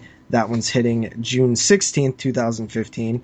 Uh, then we have Horsehead from France, which will be hitting June 23rd, 2015. which I actually grabbed from uh, from Black Fawn Oh, really? distribution in Canada. So yeah, they got. Uh, I know that was a weird one because people that were collecting those were like, "Oh, that's being released by Art Exploitation." It's like, nah, but I'm sticking with Black Fawn. Canada. you and nobody else. So after that, we have Reckless that oh, is oh fuck coming that, out man! from Have the you see how many people have been picking up all the titles? Yeah, I mean, even Black, you. even Black Fawn, even fucking, they saw my video and posted it on their wall. Yeah, because they noticed they had a spike by like 15 sales, and it was like, this is the most we sold all year. Fuck off, man. I They're- kid, They're, I doing kid, good I shit. kid. It's just nice to have a company in Canada that's actually releasing, you know, good indie films and you know. well, good- shit, it's decent nice to just have a company in Canada, probably. It is true. It is true. All the other ones melted. You know, Yeah. all the buildings melted. So Uh, after that. Reckless from the Netherlands that comes out July 14th, and finally Dealer from France that comes out September 29th. And uh, those are our art exploitation films that are coming out from them. And finally, the last announcement was the People Under the Stairs from Scream Factory. Of course, the one, and the only Wesley Craven's 1991, the year I was born classic, one of my favorites. The People Under the Stairs getting a collect, collector's edition coming out in August. No announcement on special features yet, but it does have one sexy ass cover art. Oh yeah, it's fucking awesome. I just love the blend of purple. Uh, it just truly looks great. Jeremy, what do you think of that cover art and the announcement? I love the cover. I even said that on the page. Like, only one thing needs to be said: that cover art, because it's fucking amazing.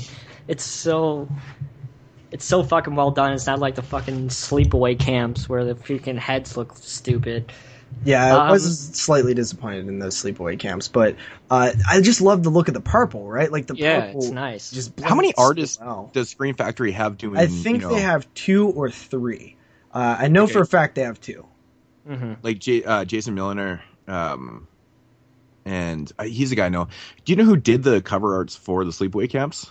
The, what, what's funny is the same guy did Yeah, I would think so. all three of them actually. Oh, Yeah, really? I thought so. You could Yeah, tell. that- You could tell they're similar. That People Under the Stairs one, man, the colors on that, holy shit! I know you just touched on that, but that's fucking It's nice. looks really, really good. Like it really pops. It's good. Yeah, I was actually I, I, I was as satisfied as I could get with that cover art announcement. I was actually a little more because we had all thought that People Under the Stairs would eventually get a Scream Factory release if they restruck their deal with Universal. Of course, when the Bare Bones edition came out last year, we was a little less sure that it was going to be happening, but we still kind of had you know thoughts and hopes that it might. And I always thought like, what would the cover art look like? And I was not even expecting anything that good, so I was extremely Mhm. satisfied with how that turned out. That one was actually done by D. Sporn or something. Uh, Okay. yeah, so you know, um, this is one of uh, many Universal Wes Craven films that are out there. Uh, Universal also owns the rights to The Serpent and the Rainbow and Shocker. Uh, they also own the rights to John Carpenter's The Thing. um, and a couple other films. So, what do you guys think? You think we'll see Shocker and Serpent in the Rainbow next? Definitely not the thing. Probably No, not. we'll we'll definitely, Definitely see not. we'll definitely see Serpent in the Rainbow and Shocker for sure. Oh, can you imagine the Shocker cover art? Oh, I could see it now. Yeah, with Shocker, Orange. like the actual poster art for is kick ass anyway. so, so many I can see what they could do with oranges. it. Be fucking amazing. I, Even I, I Serpent in the Rainbow, I think you'd be Oh, a yeah. really fucking cool one yeah, too, man. yeah, for sure. Yeah. Serpent and Rainbow would be dope. I'm personally. That's only if they decide to do, you know, collector's editions with, you know, new artwork and stuff too. So who Yeah, knows? so hopefully they do. If they do those two films, they are collector's editions. I think they deserve to be. I understand why they didn't make Swamp Thing a collector's edition, but pretty much all of the other Wes Craven films are a little more popular. It's it's probably because that movie's not very good. yeah, exactly. Um, but I'm, I'm not a big kinda- fan of it at all. I'm kind of liking, you know, some of the main American directors like Carpenter and Wes Craven and uh, you know Stuart Gordon, stuff like that. It seems like they're really focusing on trying to like get as much of these guys' libraries as possible. We're, we've seen so many Carpenter films released through Scream Factory. There's really only one or two left, and they're more of the lesser popular films. Um, now, hopefully, we can see the rest of Cra- Craven's library getting announced and getting the collector's edition treatment. I would love to see the Serpent and the Rainbow because I've really never heard Craven talk about that film. And it, hmm it may not be the best film in the world, but it's definitely a weird out there uh, voodoo zombie. It's one of the better examples of a voodoo zombie film. It would a documentary on that would be really interesting because I know certain things like they had a lot of problems while filming that in Haiti. Um, not only having to deal with the Haitian government and stuff, but they had a lot of problems with people getting sick and just shit like that going on. So there was a lot of fucking technical issues that were going on with the making of that film. And you know, it's it's quite impressive. I mean, sometimes it shows on the screen too that they were kind of limited in things that they were able to do because they were actually fearful for their lives at times, right? um, there was a lot of problems. So, you know, I think a documentary and just a commentary and like all that type of things would be really, you know, interesting Mhm. and, and you know, worthy of a collector's edition for that film. So, the Shocker, on the other hand, you know, it's it's more of an updated Friday Friday the th- Nightmare on Elm Street kind of deal, you know, supernatural slasher type deal. Um, Movie's so fun. It is, man. It's not a great film, but it's fucking so much fun to watch, and the soundtrack kicks ass. So every it's just entertainment value. Oh, yeah, I amazing. sent you yeah, that cassette. I it- that's exactly how I feel about Shocker. Is yes, it is. It is a really fun film. I've always liked it since I've seen it, which was only about a year or two ago, to be honest. Mhm. to do on the Wesley Craven show. That Yeah, yeah. happened. the the long lost Wesley Craven special on the Burial Grounds. I watched Shocker for the first time, and you know I, I really enjoyed it. And I'm, uh, but I've always you know also been aware that there are some major technical problems with that film, but it is a hell of a lot of fun. So Shocker, I would love to see a collector's edition as well as the Serpent and the Rainbow. I'm super excited that uh, a deal has been struck with Universal because as uh, Moods and myself has said, you know that that is something that needed to happen this year for Scream Factory to kind of give everybody a second wind. Yeah. Um, and I do know that before they were going to re they were going to release the Child's Play sequels two and three, and then Universal put out that box set, so they decided not to. So my question to you guys is. Now that they have another deal with Universal, and even though The People Under the Stairs was already released, they released it again anyway. They're going to do their version of it. Will that happen with the Child's Play sequels? I can honestly see it happening. Doesn't matter because to me. I'll buy them. when you think about it, when you think about it, uh, the Chucky box set that came out, um, those are pretty the two. Fi- those are the two films in the box set that don't have any features. They're bare bones. Yeah. So Which if they want to damn tackle those, travesty. Yeah. Well, yeah, because the best features one. on those because they're the yeah they're the, the yeah t- I, two is yeah. So I think it would be kind of worthy of them to put those out, and I think they would do actually quite well because And- I know that was one complaint that a lot of people have that box that they're like, okay, there's special features on the first one, and part four, Bride of Chucky and Seed and the new one and stuff, and like where where's the features for two and three? But if they want to tackle two and three, I think they'll do really well. Oh man, if I I, could would imagine it. that collector's edition cover art For part two, I could I've just seen the factory and all kind of Yeah. shit. Oh man, dude. be fucking Uh. I would not be surprised, mark my words, if we see the Child's Play films get a Scream Factory Collector's Edition um, as well as any other Universal release out there that's already been released. Because if they did it with People Under the Stairs, uh, it's very possible that they will do it with other films. So uh, be careful Plus buying those- your Universal films out there, guys, if you don't want to see them have Plus- to double dip and shit like that. I think another factor of Scream Factory possibly releasing two major titles like that is um is for sale val- or for sale issue or reasons too, right? You know they re- they've been releasing a lot of like uh, you know chiller and sci-fi and, and IFC films and stuff. I don't know how their sales are doing on those. Well, I but do these are know- the type of films that they need to release to Yeah, kind of you know contain. titles. Yeah, they have to release those. But I think they're perfect ones because of the, the like I said, the factor of you know people kind of complaining about those films not having special features at all. It's just a fucking film in widescreen, right? Well, I, So that was about all you got with the, in the box set was Mhm. having Child's Play. I think three, Three was has nothing either. yeah. So yeah, yeah. but yeah, I can just see the cover art right now. um, I wanted to mention, since you mentioned sales with Scream Factory, it does seem just based on the amount that I'm seeing pictures, uh, the amount that Scream Factory, s- you know, said that they're seeing, um, for the Babadook, like it's huge. That film's selling really well right now, so um, that's that's kind of interesting. People, six people in one of my classes bought it. Yeah, exactly. Six It's- people. And how many people buy a Scream Factory release from your class usually? Nobody but me, exactly. and I don't even buy it. so- exactly. So the Babadook, it's in Redbox. Uh, some people at work was talking about it, come checking it out in the Redbox. It's actually at Walmart in both the DVD format and the Blu-ray format, which is a, I've never seen a Scream Factory in Walmart have a Blu-ray. I have seen some IFC Midnights have Blu-rays, um, but that's very interesting. That seems like a big hitter this year for Scream Factory. So good, good. Maybe they'll we'll see. They make more money. Maybe they'll take more risks on titles Mhm. that where maybe they wouldn't if they wasn't making any money. Ghost Yeah. Town can't say that anymore because it's fucking happening. So Yeah, yeah, the Babadook is uh, released under the E1 label in Canada. Isn't that fucking stupid? yeah. So you had well, to. Canada is usually cool. stupid. So. yeah, yeah. Fuck What? Hold Canada. When when now did we start calling Canada Canada again? Oh, Canadian. We had a thing Canada. going there, guys. We had a thing. Um, but yeah, no, I actually just for shits and giggles, I saw it on the shelf at uh, Best Buy now because all of our future shops are now officially changed to Best Buys. But um, so I went, I went and grabbed it and looked at the spine. I was like, oh, E1, nice. I guess that's why I order my shit from the U.S. Yeah, so I get 'cause that special edition Baba Duke from cool. Scream Factory. Fuck. Best Buy had the special edition in the states, yeah. really, which is some bullshit. but they're the only ones that had it. Yeah. Interesting. So, uh, yeah, that's interesting because you know Walmart does have just the standard uh, Mhm. Blu-ray release of it. It doesn't actually surprise me that the Babadook is selling so well because it was such a popular film last year, and Yeah. you know people kind of you know gravitate or levitate to releases like that, and it's why not, Yeah. right?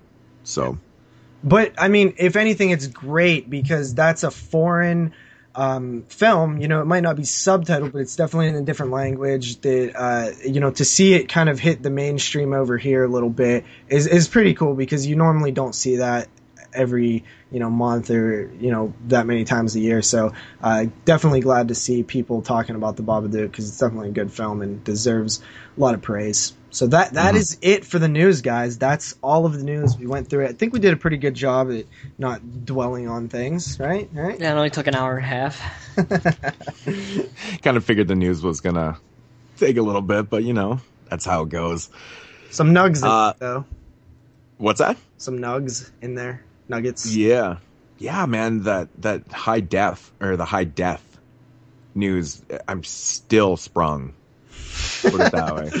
like really, really cool stuff. So, um, but yeah, getting into mood swings here, um, and the uh, the releases for you know April twenty Eighth. I believe is the new one. But you know what I'm going to do first? I'm just going to backtrack a couple weeks and just kind of throw out a couple notable ones that I've missed, just because of the fact that this week, the 28th, has absolutely no releases. Not one. There's one notable one, and that's it. It's really fucking bad. And but the rest of the month was really notable. There was a lot of good releases, There was so many especially releases. Yeah. yeah. I mean, some of the major companies were just bumping their shit out. I don't know. They're they're obviously not looking at each other's releases because they just bombarded the fucking market with releases. So, um, going all the way back to, um, I believe I we probably did the ones on the seventh, right? Uh, Yeah. yeah, we did. Yeah. Yeah, okay, so that's right, because preservation stuff. So the 14th was more Scream Factory stuff. Of course, we had the double feature of Carrie and the Rage, Carrie 2. They came out. Uh, the Babadook also came out, which we just discussed. Um, the originally Arrow was releasing Blood and Black Lace, but it got delayed. There's some rights issues going on with that. But more Scream Factory class of 1984 came out. Um, more notables, uh, Synapse's Long Weekend came out. Uh, the Toxic Avenger Part 2 from Trauma. The Woman in Black 2. Now, I've been hearing actually relatively good things about this. Have you guys heard anything about this? I've heard bad Uh, things. I've heard Jason Lloyd over at uh, Horophilia say that it was actually pretty solid. Um, actually, shout out to them real quick. If you check out his podcast, Bloody Bits, he actually reviews every one of these releases, you know, weekly. Like he did Long Weekend, Class of '84, Woman in Black 2. Like most of those releases, he covers them all. So uh, definitely check that out if you're interested in new uh, horror film reviews. Mm-hmm. Yeah. Uh, and then From the Dark, I've seen people posting about that. I haven't really read anything on it. Uh, and then that film Jinn. Yeah, he said that Yeah. one sucked too. It was like PG-13, some shit What like the fuck is that? Oh, is that what it was? It was PG 13? Wow, yeah, I crazy. believe. Uh, Roadside came out, and uh, of course, another one from Massacre Video Spine, which I did pick up at Wasteland and watched, and it was awesome shot on video goodness. I really enjoyed it. It was fun. Um, and then on the 21st, we had Dollman vs. Demonic Toys from uh, Full Moon, of course. Was Charlie Band at Wasteland? No, he was not actually. I was kind of Huh. disappointed because I wanted to wanted to bullshit with him, Was but Lloyd there or no? no, Yeah, Lloyd wasn't there at the promo to table either. Charlie Band. Fuck Charlie Band. I love Charlie Band. I, I want to. I just want Charlie Band to teach me his ways, so I could just rip off the entire world. Nice. I was like, "How, Uh, uh, Charlie? Just tell me one thing. How do you get people to pay eighty nine dollars in shipping for a ten dollar Blu-ray release? How do you do it?" He is. He's like he's like the David Copperfield of uh, of media releases. Or some shit. I don't know, man. I don't know how the fuck Yeah, because does he that. goes into your pocket and he steals your money. exactly. He's a fucking magician. Yep. Uh, more from Scream Factory here. The Ghoulies and Ghoulies 2 Nice. double feature on the 21st. And now I just got this one. Well, I actually got that one in the mail too. But this one, a girl walks home alone at night from Kino, and it's a fantastic release. It's got a slip box and it's got a a fucking um, uh, graphic novel inside of it too. And it's just really, really well done release. Been hearing nothing but good things about the release, so I haven't had a chance to watch it. So sucks. Uh, from Arrow Video, Blind Woman's Curse. Uh, more Scream Factory. I believe this is a chiller. No, I'm not even sure if it's a chiller It's film. chiller. It's chiller. D- Deep in the Darkness. Okay. Yep. Um, another one I have. I just haven't got a chance to watch it. Escape from New York. John Carpenter goodness. Uh, really fantastic um, stuff right there. And then of course from Redemption we've got uh, the Pete Walker Collection Volume Two. Uh, the first four films that are on it have been released solo from Redemption, but this box that comes with two additional films that haven't been. And Yeah. motherfucker, that pisses me off. 'cause Moods I'm is gonna buy it. I'm not gonna buy this. Actually, That's Actually, bullshit. He'll get it. He'll get it. In he might not next buy it right now. I'm Watch. not. I bet you a year from now he has it. He'll be like, "I- "It was super cheap. I seen it here. Had to get it." Well, if if, if it Eh, drops eh, from like sixty bucks to twenty, if it drops to twenty bucks, I'm not paying six. I already have four of these films. Why don't you sell the other releases. four films and then buy the box? Yeah, do that. No way, man. The fucking redemption line's all numbered and looks sexy and shit. It does. You for, you skipped out on Everly though, which is a notable release. It's not that horror, but more thriller. Uh, that's Oh, yeah, Joe Salma Lynch's Hayek. film. I've heard good That's things right. about that one. Everly, yeah, with the beautiful Salma Hayek. Um, more notable release. I heard the Coven is just beyond ridiculously bad. Oh I've god, it looks like it. Yeah, it, looks like a terrible version of The Craft. It does, man. Yeah. It's like the exact same fucking cover. I, I saw somebody Horrible. say that when they were talking about the cover. It's like it looks like the craft. It It- does. it that literally is is the the Craft cover. cover. Yeah. Um, one this this release right here from Full Moon, I've been interested about Mansion of the Doomed. Uh, I believe it's a film from the '70s or whatever. But That's a pretty cool cover. You want to know the you want to know the sad thing? It's already a penny on Amazon. what is? The Coven. Oh god, crazy. Uh, more notable ones here. This movie Sorrow actually looks kind of cool. I, I don't know. I'm, I'm always a sucker for these type of fucking. Baseball you see this bat, cover all the time. Down, yeah. You, you know, you just see these. It's like a probably a home invasion type film. What's it called? I don't know. Sorrow. Uh, now this one right here, ten, it's got me intrigued, man. Uh, I love the cover. It's got like a cartoon piggy with a hand with a human hand. I don't know. It It's like a okay. puzzle piece thing, though. It's like weird, yeah. Yeah, it, it kind of looks intriguing a little bit. And then for the new releases for the 28th, um, I guess I'll just go through them all. I guess there's nothing really that notable, but the Barber, don't know anything about it at all. Uh, the Boy Next Door with Jennifer Lopez. J Really? Lo, J Lo, sexy J.Lo. and thrilling. It's sexy Jennifer Lopez's thrilling. name just just made our podcast. I We heard it- I heard that movie's- I heard that movie's horrendously bad. Yeah, but Oh. Cinema Blend says it's sexy and thrilling. Well, he could suck my Mm. dick. That would not be sexy nor thrilling. Uh, The notable release from this week from Scream Factory, from a whisper to a scream. Did you Uh, hear what they was doing with their uh if you Film. order directly Film. from their site? get a I thought piece that of was film. really cool. Yeah. Yeah. You get a piece, you get a negative from the Yeah. film. Yeah, Cool. you get like a, Slice of the sli- negative. a a sliced off piece of the negative and um it comes with a card signed by the director. Oh, cool. yeah. Really cool. Uh, this one right here, of course, Lord of the Flies, the Great 80s version is being released by, uh, I think this is all of that's putting this out. Oh Um, wow, I've only actually seen that version. It's interesting. Yeah, the original one is from the early 60s, I believe. Uh, Yeah. yeah. 62 or something like that, black and white. Um, yeah, you know, of course, the, the 80s version is probably the more common one for. Yeah, Are, I mean, you it's know- you actually know- kind of almost like a horror type film in a way, like just a It is. little bit more of like darkness, and it would totally be Mhm. a horror film. So, It Yeah. still cracks me up when, pa- when you know, when. dude, don't even say it. it gets me every Stop. time. Um, and that's really about it, man. Like, I don't even want to even go through the Ghost rest of this 'cause Stories coming out though from the BBC. Ghost Story from BBC. Okay, Yeah, I don't know Could why. there be why- a more generic like ghostly? It's literally called Ghost Story. I and it's a ghostly. I don't know why Spaceballs is listed on here, but whatever. Um, you know, Because Wild it's genre Lynch, Wild at stuff, you know. So Exactly. Wild at Heart's coming up from David Lynch. It's one of the strangest films. It's so fucking weird. Um, but that's really about it. You know, like like I said, the notable one from this week is From a Whisper to a Scream, and of course, I guess Lord of the Flies too, if you want to put that in there.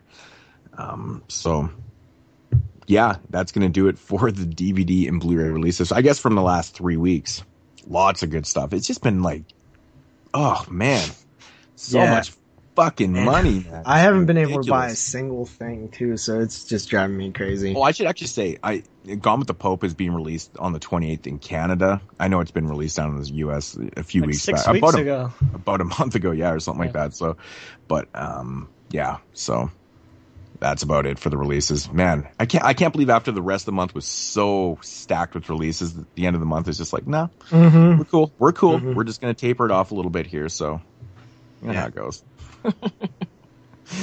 but yeah, um, fucking Scream Factory. I don't know, man. They're putting it down this month, and actually next month and the month after that, I think there's like another 15 releases coming out or something. Like that is ridiculous. They can't expect people to be buying all this shit. Fuck. Yep. So, anyways, that's gonna do it for the new releases, and now into the voice. We got voicemails and questions, right? Uh, yeah, we definitely have a few voicemails over the past three weeks. They actually was flooding in right before our last show, which was supposed to be the bad seed, and we never was able to record that show. Um, and then we got like one or two from that point to this point. So, I mean, yeah, we're a little bit backed up. But uh, first up, let's uh, let's who you want to hear from? Let, let's hear from Brandon, the good old pal Brandon. Hey guys, it's Brandon calling in. Um, this week, I'm actually going to ask each of you an individual question. Um, for moods, uh, I know you always teasing Jeremy about Oscar films. I'm going to ask you to pick your three favorite Best Picture winners. Now, I've happened to seen them all since the beginning of the Oscars. I actually was into all the Oscar films. Yeah, fuck you. for me, I mean, it's hard to pick just three, but if I had to pick three that I watch over and over and that are some of my favorites, I would have to go with Annie Hall, Ordinary People, and Silence of the Lambs. Oh, that's good Um. Jeremy, I've heard you mention that you're a big fan of Rocky Horror Picture Show, and I'm wondering if you're also a fan of other musicals slash rock opera type films. You know, some that Oh, come okay. to mind, of course, are Okay, I can answer that. Phantom of the Paradise, which we've Uh, I, I didn't really care for Repo, but if I had to, and Labyrinth, of course. You know, besides those, are you a fan of musicals? Because to me, some of the best musicals I've seen in the last 15 years have been um, Hedwig and the Angry Inch, which is actually one of my favorite movies, period. Probably my number one or two favorite movie of all time. Once, also one of my top favorite movies of all time. I agree. That's and I happen to really enjoy the Les Mis um, musical that came out a couple of years ago. Uh, yeah, so comments on that. Um, JP, for you, um, I know you had mentioned once that you didn't see a Serbian film. I was wondering if you saw any of the other extreme cinema films, any of the August Underground films, um, Salo, uh, Cannibal Holocaust, um, the Slaughter Dolls trilogy, Men Behind the Sun, any of those, and what your thoughts were on those.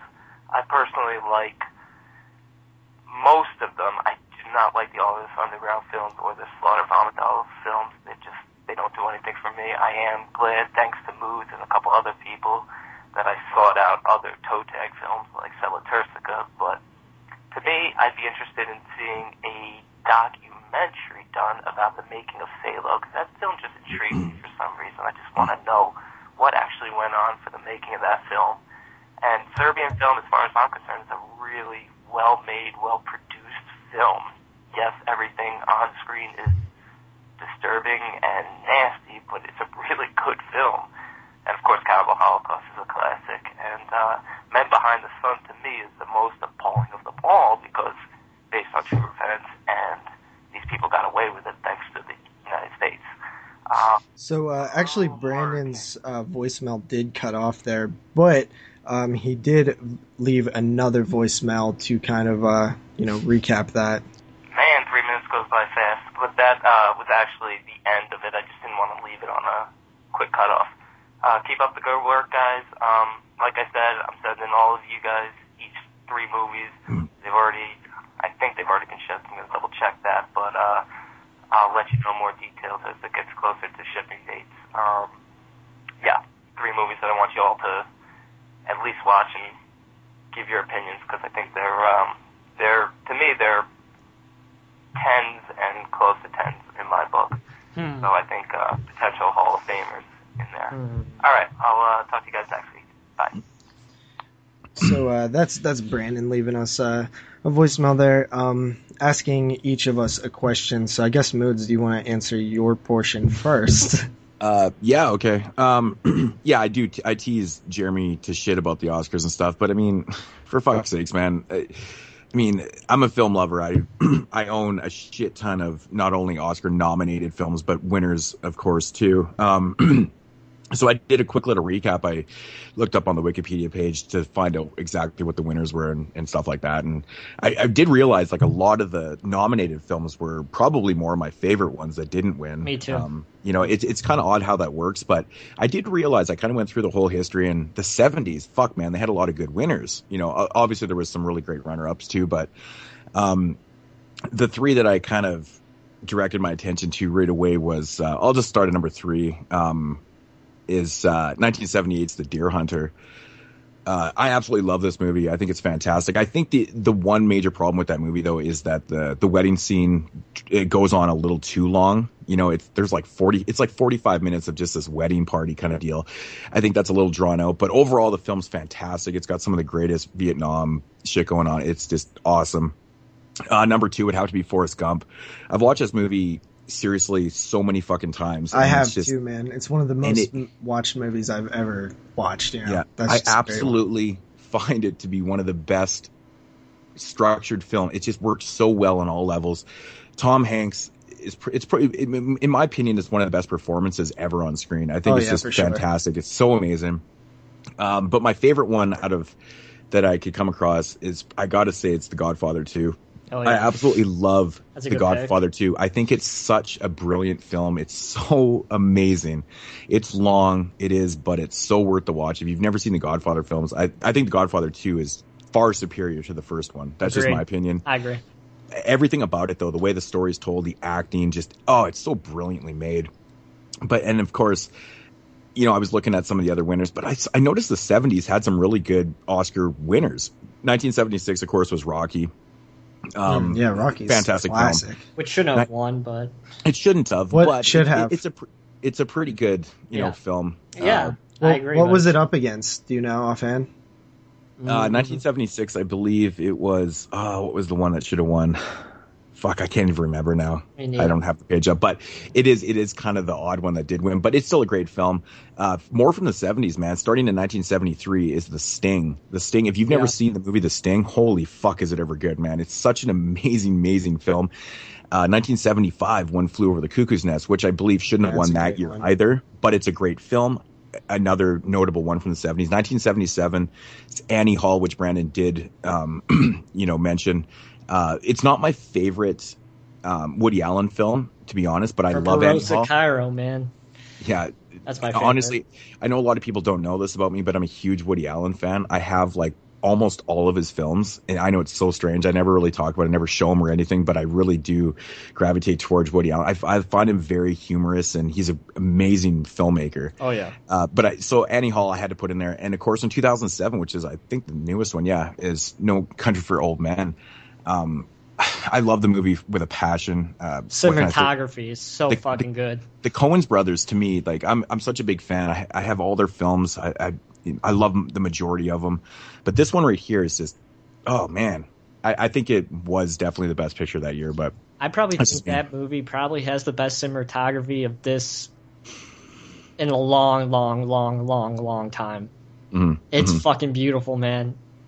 It, Yeah. ugh, I love that movie. It's but I couldn't help notice. I just wanted to do a couple, you know, um, you know, my nomination, whatever. But, but I had like, you know, six or seven films from the '70s that just came up, just stuck out right away for me. So I, the '70s was a good decade, man, for films. So, but Yeah. it was my fix. Godfather 2, man, what can I say? It's amazing. So. So Brandon's pretty much picks. seen them all. That's interesting. Um, besides the ones that are lost. yeah, There's a few that are lost. yeah. So uh, Jeremy, what All right, so- answer? musicals. I'm not a big musical guy to be honest. Uh, yes, I like Rocky Horror, but now that you brought up rock operas, I have seen my my fair share of rock operas. Um, that's for sure, and other movies with rock, rock and rolls, and in some way or another, they're actually going to teach a class uh, this semester, but it didn't reach. Um, not enough people enrolled in it. I was kind of pissed. They were going to do a rock and roll, uh, rock and roll cinema class, which I thought would have been a fun thing to Mm. take, but people didn't seem interested in it, so it didn't get filled, which I'm still bitching about today. I even talked to the professor who was going to run the class. I was like, oh, I'm still mad about that. But uh, once you, I know you said once. That is a, a, a really really fantastic movie. It's really really depressing, but it's a really really awesome modern um, musical, and I think everybody should watch it. It's not your typical musical, but it's a really really great film and it's really really depressing and it has a really really great soundtrack so once is really really good um tommy which is the who uh, I I don't think I've said on here. Tommy is probably my favorite album of all time. I've listened to it so many times. So um, the movie's actually pretty. It's pretty good. Um, it's Oliver Reed and um, fuck, what's his name? Oliver Reed and and Margaret and uh, I fucking can't remember who directed it, but um, yeah, that's a it's a fun it's a fun movie, and of course Rocky Horror Picture Show and um, Frank Zappa's 200 Motels with uh, Ringo Starr and I think it's just Ringo Starr. It's a pretty um, Yeah. it's a trippy movie. It never Yeah. I don't think it's hasn't got an official official um, DVD release, but Mhm. Uh, it's a really really trippy and weird weird weird movie. So that's a good one also. But like I said, I haven't really watched too many musicals, so those are just the ones I could think off off the top of my head. I didn't even remember once until you until you said it. So yeah, Oh, right. just just going. Okay, sorry, JP, but just to go back to mine there, when I was you know 1976 when Rocky won Best Picture, I couldn't figure out what the film was yeah. that I think should have won. It's fucking Taxi Driver. oh yeah, Uh, that's yeah, it. Yeah, yeah. That I knew it was like sitting there on the tip of my tongue, so I had to look it up. But yeah, that was kind of an interesting year because Taxi Driver, in Should've my won. opinion, is one of the best films like ever made. So Yeah. Mhm. come on, I mean Rocky's a great film, but I don't know how Taxi Driver got edged out on that. That's crazy talk, but yeah. Bullshit. Yeah, so um, both of those topics, I'm I'm glad I didn't get asked either of those because the one that I was asked was a little bit each, easier. Um, I literally know nothing about musicals uh, besides Rocky Horror Picture Show is one. Um, so my question was, do I know any of the extreme films? Have I seen any of them? And not many, to be honest. Uh, you did mention the August Underground films, and I have seen two out of the three. Um, it's really not for me per se. I, I'm not really into them that much, but I did think that the first one, I actually did like the first one better than the second one, um, just because like the snuff feel of it, where it's you know uh, like handheld camera, uh, crazy torture stuff going on. I'd never really seen anything like that at the time, so I actually really um, did like the first of the August Underground films. But besides that, not really any of the other titles you've mentioned have I seen. Um, none of the none of the Slaughter Vomit Dolls or anything like that. Next up, we have a voicemail coming from Chris who asks an interesting question. So let's Hello, Horror Kings. This is Chris Vance, and I have a serious question for you guys. The question is, when the whole world has gone to shit, zombies are loose, you have one best friend to help you survive this massacre, and your best friend is which horror character would you like to be with surviving the zombie apocalypse? Now, this character could be anyone from Jason, or to the clown from Stitches, or even tomorrow from The rain. Thank you, and please tell me why. It's so fucking hard.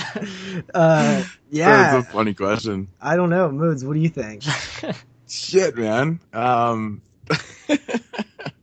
fuck, that's one I'd like to actually sit on and think about for a while. Um, that's a good question. yeah. It's creative. Way Uh, to put that in the fucking comments, JP. Did Yeah. I forget that one? Sorry Yep. about that. yeah. That's like the hardest fucking one. Yeah, you know, it, it, if I'm really thinking about it, I would probably go would with like the Terminator or something. Um, might not be the most horror, but I do consider the original uh, Terminator film to be, you know, a horror film a little bit. So uh, I, w- I would probably go with something like the Terminator. Um, I'm gonna go with uh, the Leprechaun. I'm gonna go What with the Warwick fuck? Davis, and solely solely because you know I just want him by my side. You know, throwing out one-liners, and uh, I feel like I would be, you know, a little above his level. You know, of course, in height and stuff. But I think it'd just be awesome to have like a little dude next to me, and we'd be fighting fighting zombies and and shit. I just feel like I would have more of a part. Now, see, if I pick somebody like Jason Voorhees, he's just a fucking he's a tank. He's going to do all the work. I'm going to feel neglected and and just not. And he's probably to turn at on all. You. And probably going to kill me, yeah. But I I feel like I can trust the little guy in Warwick. You know, the leprechaun. I feel like I can trust him. So, you know, and plus he's going to make me laugh. You know, Maybe he'll You know, bring his but- friend Frampercon along. Yeah. exactly. You know the vampire. Yeah. So I'm gonna I'm gonna pick uh, the leprechaun because it'd just be fucking. It'd be awesome. I think it would be fun times. I would try to film the whole thing too. It'd be fun. So what about you, Jeremy? Um, I don't know. It's a hard question. You said Jason, I believe, maybe? Yeah, I'd take, but that's an easy way out. Victor Crowley would be cool. I don't know, dude. I think even Jason would get overwhelmed by like a mall full of zombies. no, he doesn't have any emotions. He wouldn't care. No, but I mean like physically overwhelmed, like Oh. being like it, it covered in zombies. Like I don't know how many he because he's not that fast, right? So I mean, I feel like they would eventually just kind of overtake him. Well, is this like Jason Part Six because he's kind of a zombie himself?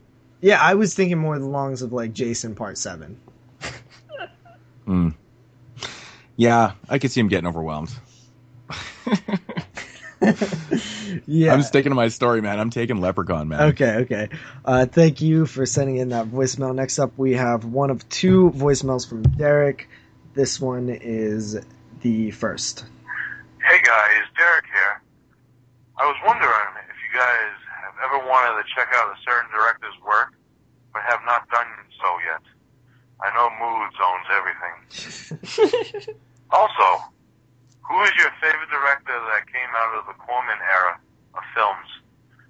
There are tons of directors that used to work on his films, like Nicolas Roeg and Joe Dante to James Cameron, who also made good films in their own. I'd like to hear that, guys. Be wicked awesome. Hope they keep up the good work. Peace out. Thank you, Derek, for calling in. Uh, my favorite that came out of the Corman era was probably Joe Dante, just Yeah, in terms of his too. work that I've seen. I really like those films. I might not like him per se as a director so much, but definitely I like his his his work that he's done. But I don't know how much you know that came from him specifically, uh, besides like you know the scripts and stuff like that that other people wrote. Uh, and the question about the director that uh, I have never really checked out their work, of course, Argento and Fulci would probably be the two big ones because I've only seen a couple films from each of them. Jeremy? Yeah. Um, I don't know much about Corman. I haven't watched too many Corman movies to be completely honest, but um, Dante's a good choice too for the same reasons that JP said. Um, directors that I want to watch that I haven't seen. Um, Bava, of course, both of them, as I talked about in my last update. I haven't seen or have too many of their films, both of their films. And then um, Tod Browning, um, a lot of his earlier stuff with Lon Chaney. Uh, I watched a few that I'll talk about one later on in the show, but um, Tod Browning, he he did a lot of interesting movies with Lon Chaney um, before Sound, and uh, a lot of ones that have to follow up around um, circus in some way or another. Freak shows, you know, Freak isn't the only movie that Tod Browning did that revolves around the circus. He was very interested in um, the circus setting and um, you know directing movies that have to revolve around the circus. I'll talk about that again, like I said in a little bit. But Tod Browning for sure. Moods. Hmm. Um. As for the first part of the question, uh, I don't know, man. I'm trying to think of who actually worked under Corman Yeah, I at was the time. Did Jack Hill work? I, you know, I'd probably go with Jack Hill. I'm pretty sure that he worked under. He had something to do with Corman back in the early '60s and stuff, and then eventually did, you know, Spider Babies, Spider Babies, Spider Baby, and then went on to do, um, you know, um, a lot of black exploitation films, which, you know, I find that Jack Hill actually has done the best black exploitation films in my opinion. His films are just fantastic, but So many Um, people has come from Corman that you could probably just guess somebody and you'd probably be Yeah. right. Yeah, yeah, I, I, I mean, I think even like, didn't Coppola come from Coppola, you mean? Did I say Coppola Coppola? It's not like I can't remember, but I think I, I'm pretty sure Jack Hill did. So if I'm wrong, whatever, you know that that happens. so, uh, um, what was the other part of the question? Uh, is there a director that you just haven't got Oh, to yeah. see any of his work yet? That's right. Um, yeah, you know, to be honest, man, I, I've checked out a shitload of people's work, but one guy that I have seen a couple films from that I want to check out a lot more from, they're just really hard to get over here. Um, you really have to import a lot of his stuff, and that's Olaf Ittenbach. Um, of course, he did like The Burning Moon, but he's done a shit ton of films, like German splatter films that always get talked about on forums, and people always mention his name as being, you know, like just a big, huge name in German splatter films. And uh, I've only really seen about three of his films. I know he's got like fucking 30 of them or something like that. So Olaf Ittenbach has definitely got to be my choice. Um, kind of bugs me I haven't seen more. So, and I love The Burning Moon. It's a great film. So Awesome. that's awesome. my answer. Uh, so yeah, next up we have another voicemail from Derek. Texas Chainsaw Massacre. ah, just fucking pulling your leg, guys. Hey guys, Derek back. After a very long Texas while. Chainsaw Massacre. Great few questions for you guys. what is your favorite mask from a non-franchise horror flick? And also, guys, Piece of cake. if you were hired to design a mask for a horror film, what would you design? Hope to hear back from you guys as always. It'll be wicked awesome. And have a great, I'm glad you guys are back finally. Peace out. Hmm. So that's Derek. That asking last part of us- the question's hard, but the first part isn't. Yeah, you know what's funny? When I was going through the voicemails a little bit before the show and I heard that, I was like, "Oh my god, it's Mike or something." But it was Derek. He tricked me, man. He fooled me. So that that was uh that was great stuff from Derek. uh, Uh, Jeremy, what's your favorite non-franchised horror mask? Could you guys guess? Could you guess? JP? Babyface. Yeah, the strangers. Oh yeah, those are pretty good. For sure. Hmm.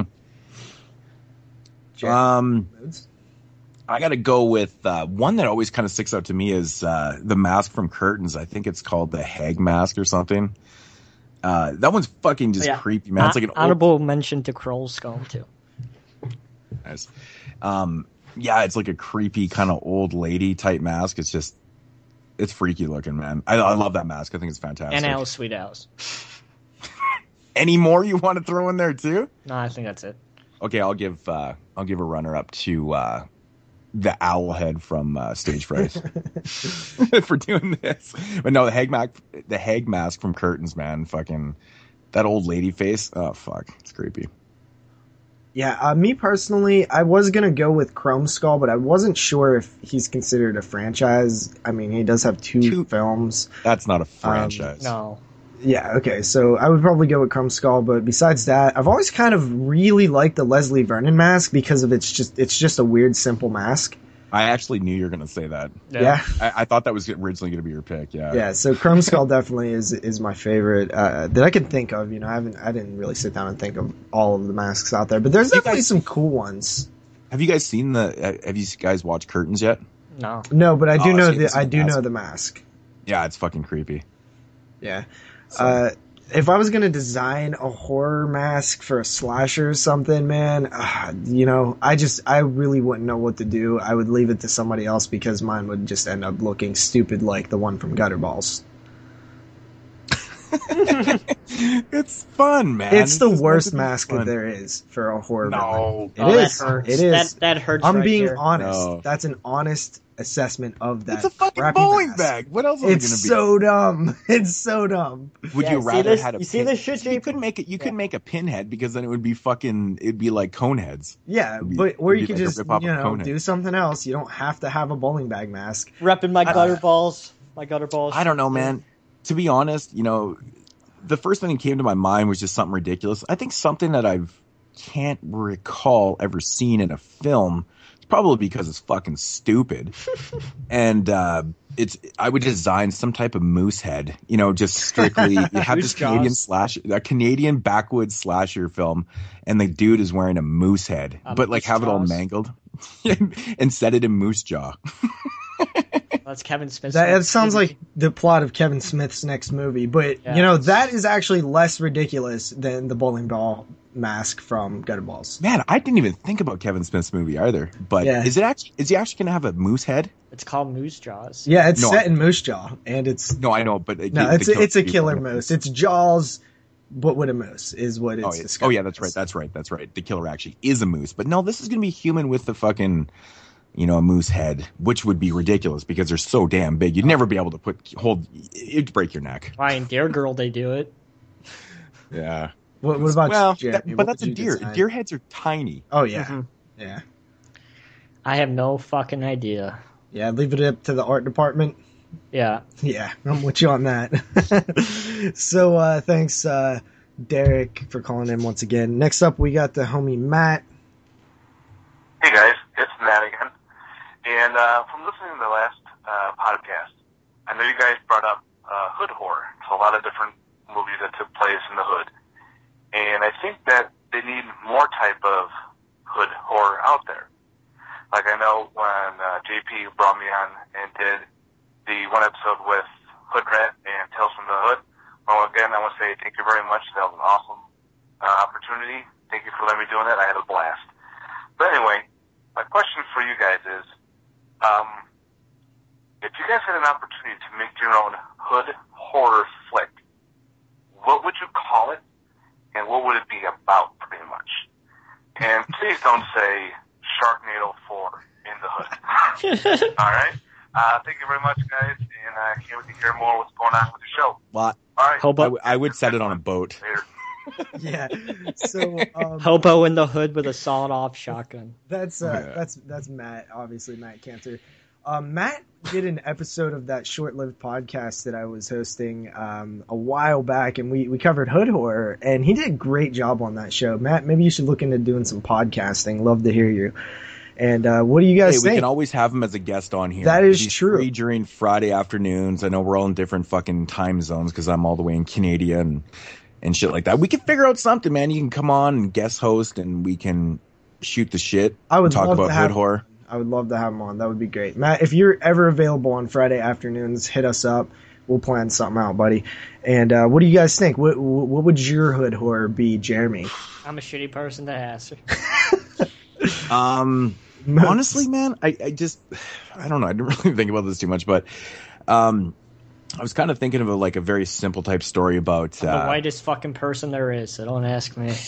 um, so basically, this girl's coming home for Thanksgiving. Uh, she's in school, and so she's driving home for Thanksgiving for the weekend, and she has to drive just the way she took. She has to kind of go through a hood. Anyways, her car, of course, breaks down, and uh, a couple hoodsters, you know, they decide that they're gonna, you know, help her out, quote, uh, but they don't really help her out. Of course, they end up raping and killing her. Um, so of course this happens in the hood, but of course these gangsters and stuff, they don't know who her brother is. Now her brother is a very, very, very, yeah, his brother's icy. No, he's a, you know, he's very white. He comes from a white suburban neighborhood.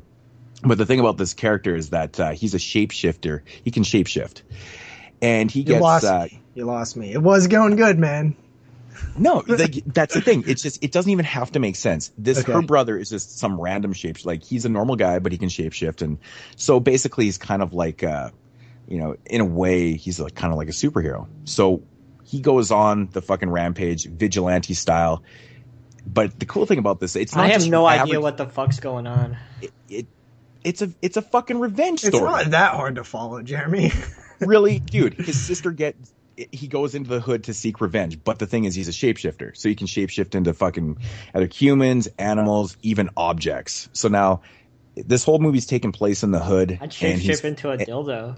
why not? And then you go and fuck you fuck these gangsters right in the ass. But that's the thing. That's kind of the cool twist. You don't just have a vigilante story where some it's not Death Wish, you know, where he's in the hood and he's just fucking shooting people randomly and shit like that. This guy can shapeshift, so he's fucking shit up like that. But it, it's in the hood. And but the thing is, he's a white guy, and he's just in the hood, and he's getting he's He's a white for his sister's dildo. There you go. He's a white dildo. Shapeshifts into a white dildo. But whatever. All the details are they remain to be.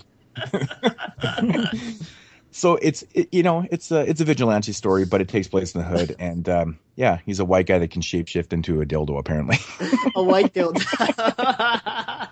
I, I you like. gotta, like. you gotta throw that shapeshifting story in there. You know, it's not your average vigilante fucking revenge type story. You know, great. you started off all serious, and I was like, I love these type of movies. The vigilante, even if it's done, been done a million times, you can write it clever to do something different. I just lose lose the lose the damn shape shifting dildo part. No, no, that's what's fucking awesome about it. man. no. is that he can Ugh. shapeshift into like he can shapeshift into a black no, and he's gonna kinda fit into the shapeshift into Beyond the Mississippi, and he's gonna kill people as they watch it. He's- he's No, that. you, the whole shapeshifting part is what separates it from your average revenge story. You know, like people, there's the, people are always just exacting revenge on people and going vigilante on motherfuckers. You gotta, you gotta throw a little bit of a twist in there, man. You know, this guy can shapeshift into one of their homeboys, and then he kind of infiltrates that way and fucks shit up, man. Come on, man, you don't see the humor in this. But his It's not white meant- dildo. It sounds like Leprechaun in the Hood when they dress up like and infiltrate the Leprechaun's lair when they're dressing up in drag. dude. That is fucking real people, man. This is Uh, shit. All right, all right. Fuck that shit. You can catch uh, what's the Hey, at title? least I Moods? came up with something like Jeremy. Hey, I'll just let the writers write yeah, that one. But exactly. What's the title? Moods.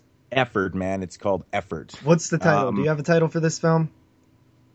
Yeah, it's called White Dildo. Okay, White Dildo coming in December 15th of 2015. Uh, the Indiegogo campaign is up on Indiegogo.com, help fund moods, and you actually can win the dildo that will be used no, in the film. and you could earn part of his beard, man. and he's clipping his beard, and each and in, each individual hair will be mailed out to all the fundraising people. so please help out uh, Moods' Indiegogo campaign. let Um, me let me know if you guys see the humor in this, and it sounds like it could materialize into something pretty humorous and fun. It's not Sharknado four, yeah. but you know this is a White Dildo. Um, so mine, cool. I'll actually answer this one. Yeah. and it was kind of interesting that Matt brought up this because I had had something in the back of my head for a very, very long time, and I didn't realize that it could, you know, I never thought of it as like a hood horror, but I guess it fits. Um, but I had always wanted to adapt uh, Immortal Technique's Dance with the Devil to a short format. Um, and it, I don't know if anybody's ever f- even familiar with that song, but it's it's one of the most brutal like twist type songs. It's like a story that I've ever heard, and I thought that it would be like a great short film all the time. So that would be That my song is actually longer than some short films. exactly. It's like six seven minutes long. It's like seven and a Um, half minutes. Yeah, long, so i- if you've ever heard that song, it's it's a really interesting, you know, deep song that's kind of just punches you in the stomach in a certain way. Um, could be a great, you know, short. It really could be if it was in the hands of the the best person, which is not me. But if it was me, that's what I would do. Um, I'm not going to spoil the song, uh, but trust me, it's very intense and it's it's it's very uh, it lends itself could- very well to film. this could be the start of something new. You know, adapting songs into movies. You know, Yeah, instead right. of taking a film and adapting it into a TV series, why not just take a song, make a film out of it? That's a good idea, man. I like that. Yeah. So if you've never heard it, I highly recommend checking it out. It's it's it's one of those. So even if you're not like a fan of hip hop, I think you can appreciate the storytelling in the song. Um, so yeah, that's Yeah. that's my answer. Cool. Yeah, that will not be on Indiegogo, but um, you know, if Moods' This film gets funded, then I'll think about throwing mine up there. Well, So- if that one gets funded, then anybody, everyone else's. But then you're gonna funded. get the sequel, double-ended white dildo. Oh yeah, I got a oh two yeah, answer. For sure. Yeah. Uh, after that, guys, we have voicemail from a Rob. Hey guys, Rob from Georgia. Um, my first question of the week. Um, first time ever calling in uh, to ask a question, so here it is. I hope it's a good one. Uh, what was the most terrifying experience you've ever had in a movie theater? I know for me it was uh, Nightmare on Elm Street. I was only 14 years old, and uh, and it scared the crap out of me. Uh, before that, I mean, I think I remember the milk truck scene from It's Alive in '74 when it was at the drive-in, uh, sneaking a peek over the back seat. Uh, Jaws, I know I saw in the theater as a real small kid, but my Oh, only yeah, memory right. of that was uh, Oh. I swear that fat lady got eaten. I know she didn't, but that was my memory as a little kid. Um, anyways, uh, so what was it? What was your most terrifying experience? Um, I know again for me it was a Nightmare on Elm Street. I was only 14. I'll never forget it as long as I live. Uh, I was in the movie theater. I think I was all by myself. A weekday matinee. My mom dropped me off, and uh, again it scared the crap out of me. And I don't know if I've ever had an experience since then in a movie theater. Um, then again, it's a little bit harder to get scared these days by these movies. But I was only 14 then, and uh, I'll cherish that memory forever. So, what was it? The most terrifying experience you've ever had in a theater? I cannot wait to hear. All right, bye. Very enthusiastic voicemail. I love it. Thank you, Rob from Georgia. Uh, so, Jeremy, what was your most terrifying moment in a movie theater from watching a horror film? The Strangers, for sure. Yeah? That movie scared the living shit out of me, man. How old Just was you when that came out? When did, when it come out? 2007? Yeah, somewhere around there, I think. So, 2000, like 14? Okay, so around the same age. He was 14 as well when he seen Elm Street. Oh man, that movie built on suspense so well, and just fucking it scared the crap out of me. And I still think that's probably one of the scariest movies I've ever seen in general. Not even in theaters, just just in general. Yeah, what about very you? basic movie, but it scared the crap out of me. Mhm. Yeah, What, what about Uh, you, Mids? Oddly enough, uh, the film that scared me the most in the theater is, is actually not even a horror film. I know this is I'll very, stand very by odd. me. Yeah, It is, man. It's the end of Stand By Me when the, they reveal Ray Brower's dead body. Ugh, that fucking terrified me, man. That body looks so real and those Oh, yeah. cold, dead eyes staring up. I, I'm not joking. I had nightmares for a couple years after that. Mhm. I would always think about it and it would terrify me and every, like, I just, it fucking literally gave me night sweats and shit even thinking about it. But I'll never forget that, watching that in the theater and being like, it, I froze, man. I froze and like nothing even ceased to exist at that moment but that body. And it just burnt itself in its mind. It fucking terrified me, man. Like oh, even thinking back on it, it was just so surreal. Like it's just I can still kind of feel that tension that I had, and I was like, I don't think I said anything on the way home. I was fucking, I was like terrified, man. But yeah, oddly enough, not a horror film. Um, I don't think I ever had a really terrifying experience in the theater, to be honest, with a horror film. But um, yeah, I, I guess that's my answer. So stand Yeah. by me. Leave it to Stephen King to still scare the shit out of you in his non-horror efforts. exactly right. Yeah. Yeah, so me personally, I, I really didn't see a whole lot of films in the theater growing up. I was more of a renter.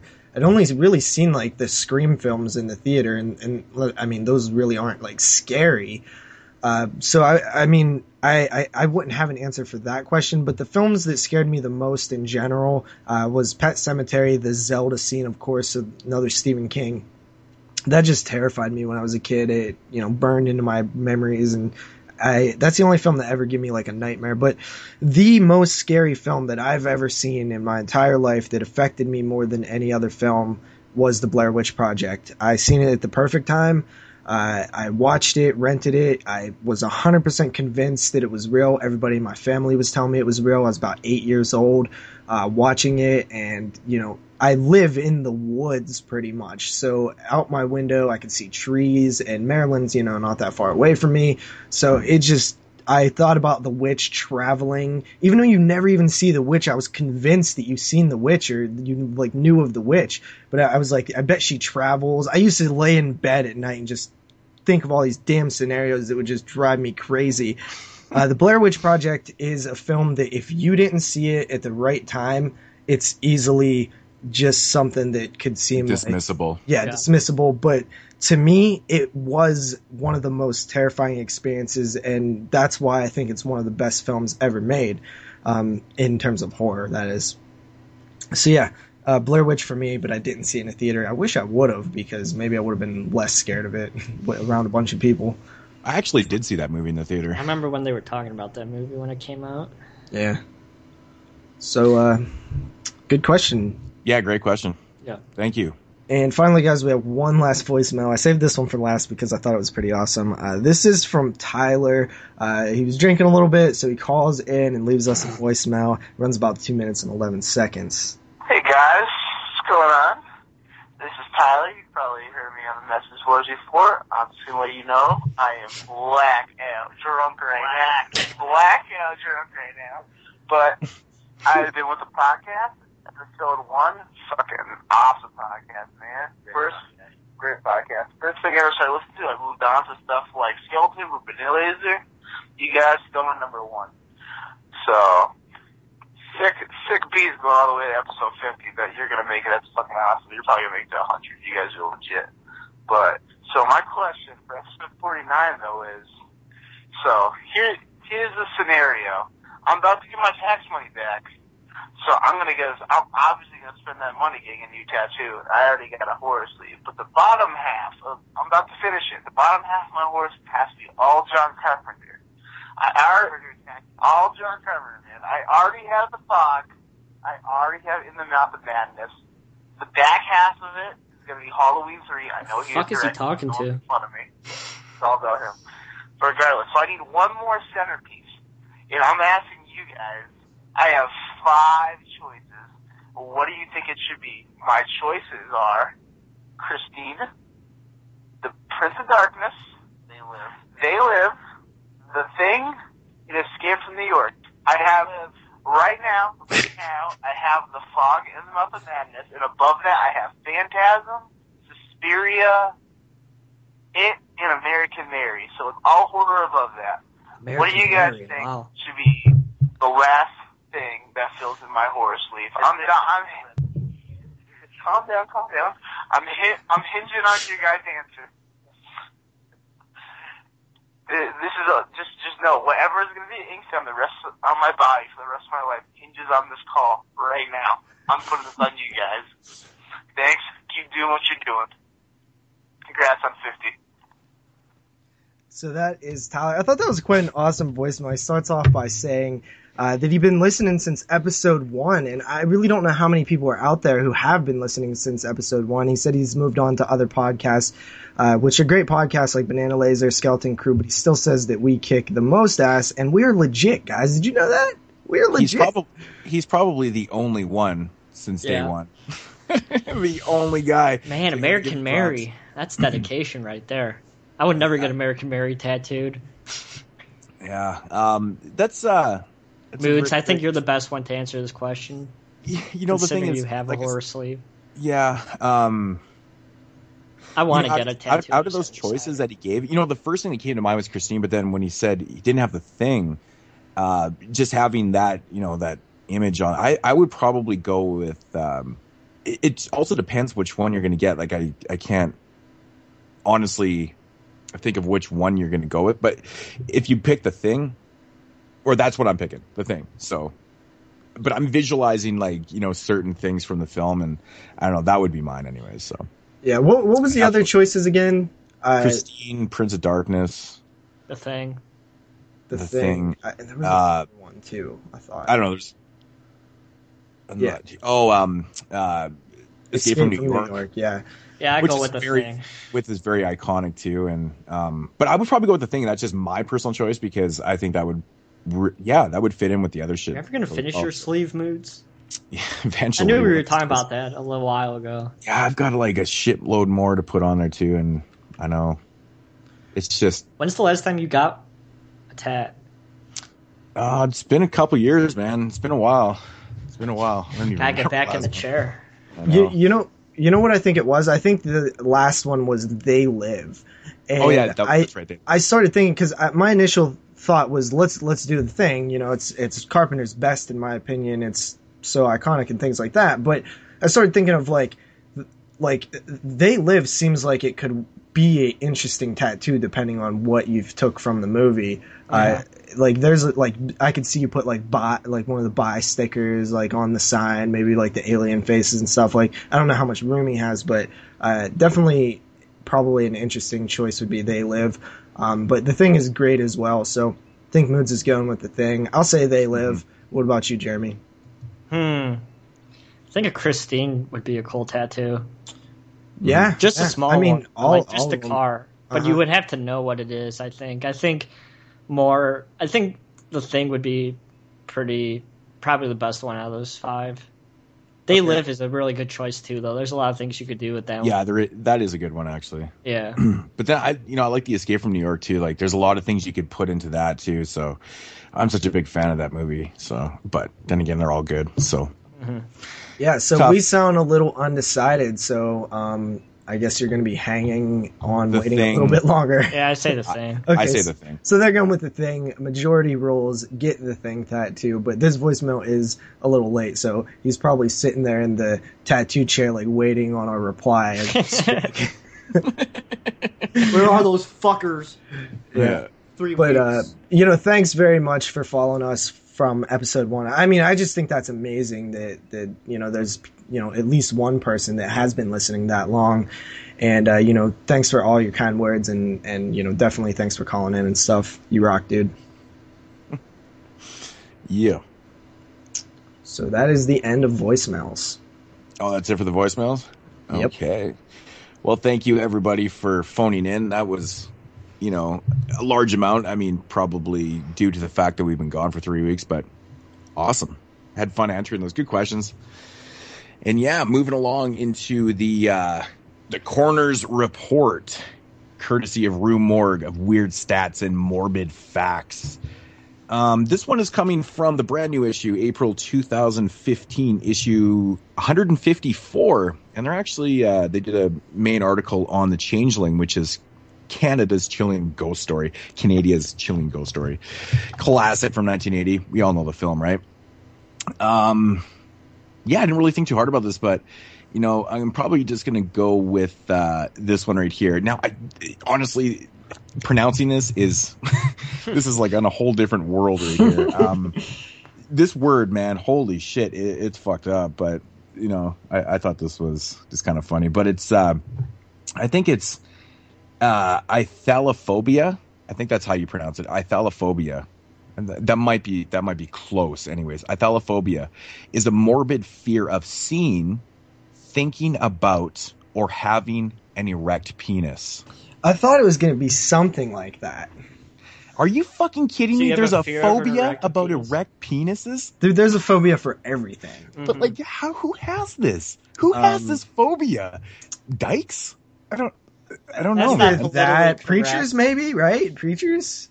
That's not politically correct. I know that was rude, but I'm. It was. I'm just joking. I'm just joking because theoretically, you know, if you're lesbian, you don't like There you go. erect penis. I'm assuming. I don't know, but no. But seriously, this is um a very odd thing to have. I mean, what do you think percentage wise of people have this? Like, like Point zero percent- zero zero one. One out of three. Jeremy, looking at you. What? What? That makes no sense. Did you hear how I said that? What? No, uh, preachers, sense. right? I mean, like that's the only people that I could really think, right? I mean, not really. Yeah, sure. I don't know. I don't know. It's just I. I well, think I don't so have that intriguing. problem, so fuck you. It would think that's so probably be probably women, maybe. Like I mean, certain, men- certain like weird like women. Like Yeah, you know what I I mean? know. Like I because mean, it says the fear having of this- seeing, so maybe maybe that I don't know. But why just Like, or erect? think- Why but- wouldn't but it be like all penises? Isn't that strange though? Like it includes thinking about it though too. Like that's Mhm. crazy. Like just you know, seeing I can see or you know having. It has to be overly Okay. religious people are the only people. but it says or having an erect penis, so it does apply to males too. Yeah, so there's probably a small percentage. yeah, it's just a really weird one. I thought that was rather That's- funny. That's that's definitely strange. Yeah, it is. But there is like a phobia step. for everything, so it doesn't yeah. surprise me. And I do apologize for using the word dyke. I was just joking.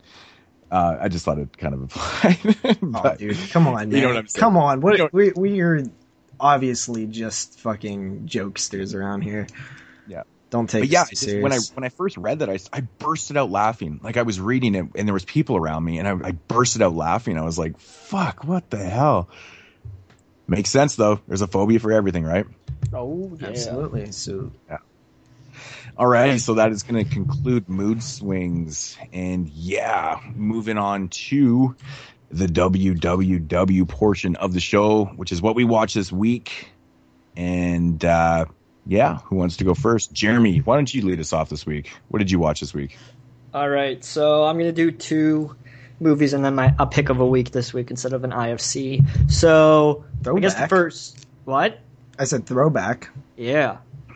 First movie I'm going to talk about this week is a film from 1932, and it is a, I think it's Danish, if I stand correct, and it's a film called Vampyr from the year I know this one. 1932. So, this movie, um, uh, so when this movie came out, it has an interesting um, uh, production history. This movie was thought to be lost for a very, very, very long time until the 70s, where it was discovered and uh, it got cleaned up and um, people saw it. But the thing is about this movie, like um, the fan, like uh, Dracula, Universal recorded a Spanish version as well as an English version, but those movies, of course, were completely different. And a lot of people actually prefer the Spanish version over the American version. Now, with this movie, they actually um, filmed a German version, a French version, and an English version. Uh, all the same thing, but they just dubbed the voices over for whatever country. And the English and the German um, versions are still lost, and the French um, version is what we still have today, and that's what most people see. So this movie's, you know, came out in 1932, right about after you know Don Juan came out in 1926. That was the first movie with the soundtrack, and then Jazz Singer came out in 27, which is you know the first movie with um, synchronized sound. So this movie came out, you know, two four years after the creation of sound. It's still an early film. After 1931, you start to see you know sound really really pick up and become what we know today.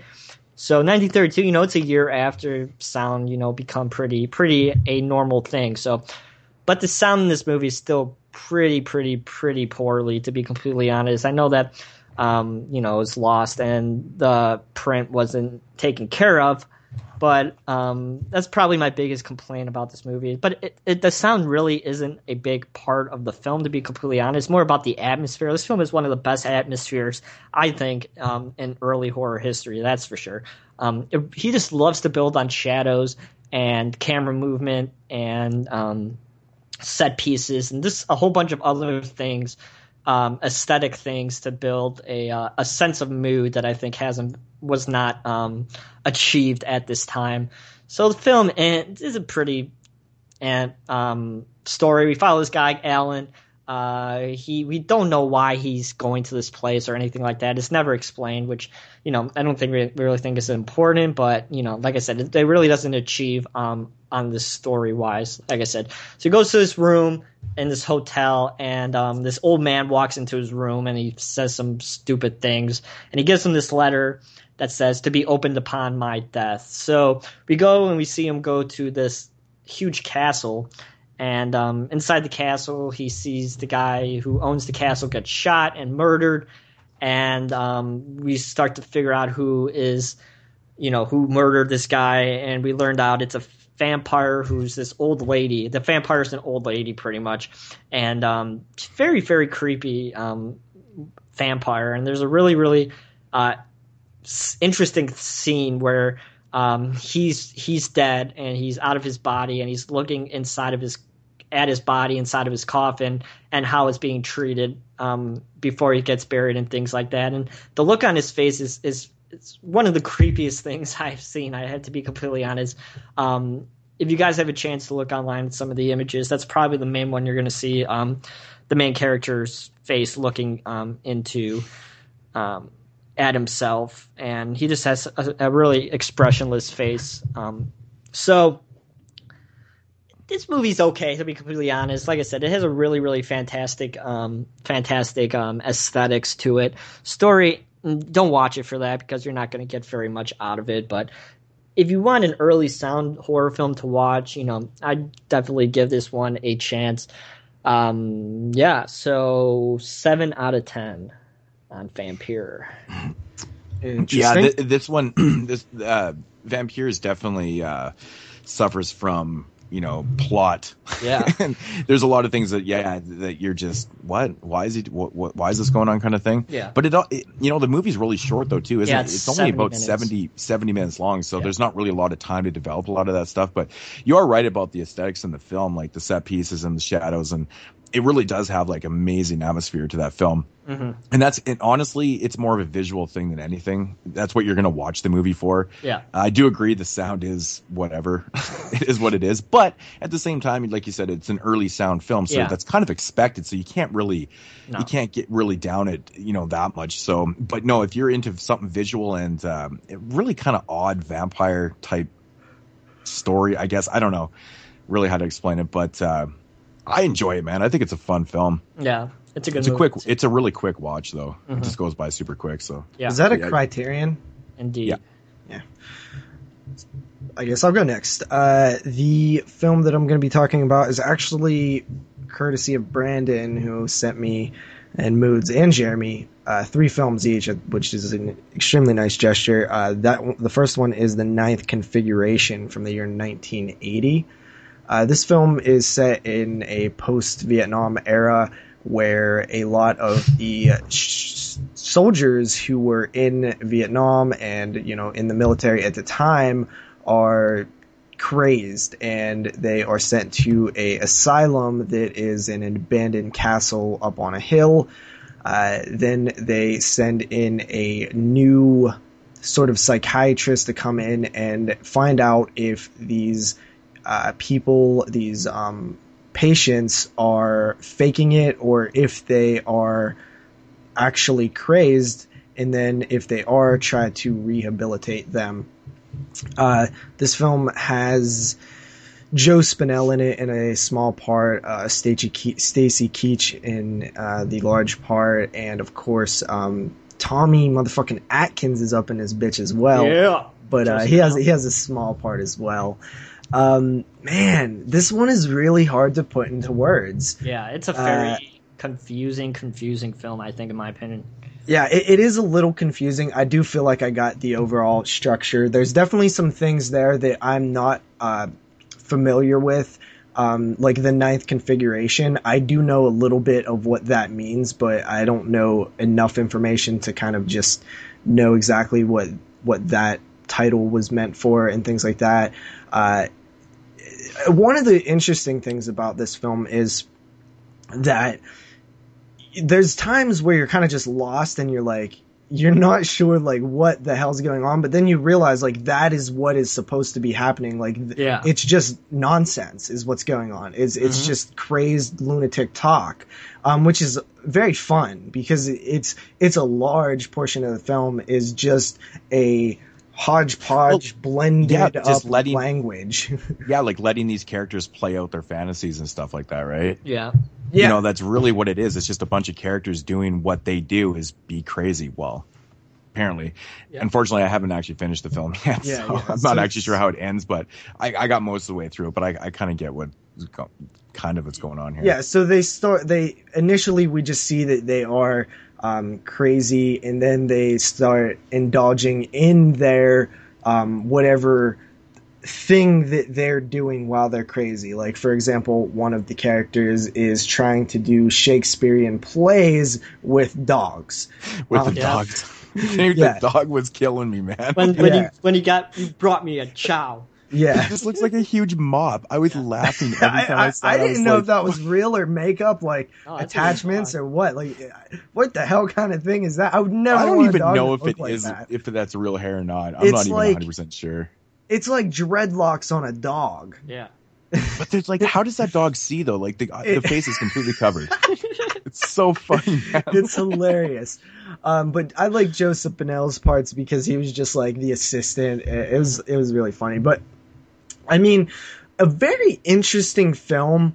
Yeah. uh, that is definitely very well done. You can see there's a lot of effort put into it. Uh, I didn't, you know, it didn't like blow my mind. Basically, neither. Uh, it, it was very uh, high level crafting going on in the film, uh, and it was decent. I, I, I don't really have many complaints. It's actually not really a horror film at all. It is listed as comedy, drama, horror. Definitely has comedy in there. This dark sort of almost Oh, yeah. tragic Oh, there's comedy. definitely comedy in it's there. Oh, like yeah. this tragic comedy though, which I thought was like a weird blend of things. Um, the drama is uh, there, and the horror is very lacking. But There's overall, solid, solid movie. Definitely very good. I give it about an eight out of ten. That's what I gave it to. Yeah. Yep. All right. Moods? Yeah, unfortunately, I can't give a rating because I haven't finished it yet. But I think I got about. I think I have roughly a half an hour left in it. No, it's Um, like two hours. I just, I, I just, like I said this week, it was so tough, and I was watching it like it. I started at like two thirty in the morning, and I'm surprised I even got that far into it. But Mm. Well, from I what I've seen, say- though, the thing that I was that I was loving about this movie though was the structure was so odd and it was Mm. quirky with really, really funny moments. But you know what was really selling this movie for me The was the fucking acting, man. Oh, the acting. The acting yeah. was awesome, man. Yeah. I loved it. I, I always forget his name. I know he's passed away now, but the guy that played the priest in The Exorcist, Mhm. um, he, you know, he's and The fuck, man. Exorcist Three. yeah, and The Exorcist, and fucking so good, man. He- Like his dialogue was amazing. the- Just the way he was. Oh, I was, Yeah, he it was was keeping me intrigued, man. It was just he was very, very Do entertaining. you think as a he was insane? I don't. He wasn't insane. I don't think so. Uh, which guy? The guy who's put on the play with the dogs. Yeah, the, the, like he was doing the Shakespeare plays with the dogs and shit. Oh yeah. You're don't think asking me if he was crazy? Yeah. Do you think he was crazy? Uh, yeah. I don't think so.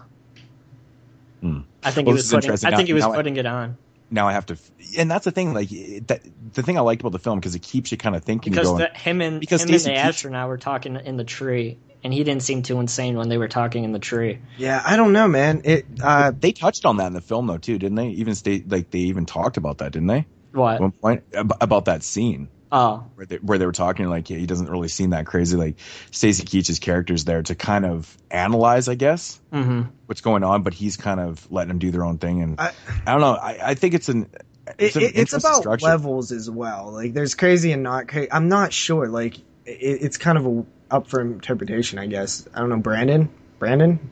okay, yeah, I, I'm gonna have to I'm gonna have to finish this one and kind of get back to you guys on this. So I'm assuming some things kind of wrap up and especially with There's a very character. there's a very uncomfortable scene at the end of the film. So Yeah. Okay.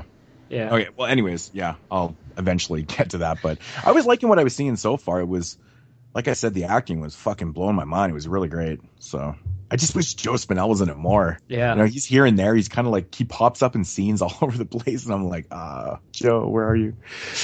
But yeah, very Love cool. you, Joe. Cool to see Tom Atkins in that film, though. Yeah, I didn't even know until Yeah, he, he's very minor, and I, it took me a couple seconds to even realize, like, because I was looking for him the whole time because I knew he was there, and then I was like, oh, oh, there he is, there he is. I wasn't really, didn't notice him. Speaking of, oh, there he is, there he is, there you are. but yeah, um, you guys give it eights. yeah. Yeah, Okay, definitely, well, definitely an eight. I'll- yeah, I'll definitely get back to you guys on that one with my full thoughts on that once I finish it. So can't really say a whole lot right now. Um, all right, so the first film I'm going to talk about today is one from 2012. I believe it got released DVD maybe 2013. I'm not sure. Um, from Direwitz Films, they also did uh, or put out put out um, Mutantis, of course, JP's favorite film in the world. yeah, we did talk about that. Uh, this film is absolutely nothing like Mutantis at all. Uh, and it's called uh, Seventh Day. Now, basically, this movie is about kind of like the day in the life of um, this really odd character named Alan. Uh, he's a, well, he's just a fucking weird guy. He's kind of like a pervert. He kills people. Um, but uh, it's got a really interesting narrative to this film. It's, um, it's almost psychological in a way too. So basically, it kind of follows like it, like I said, the structure is done day by day, and uh, it follows this guy named Alan, and that's what he does. He he basically hunts women, and he kills for absolutely no reason. Like he just kills people because he really doesn't care for people that much and stuff.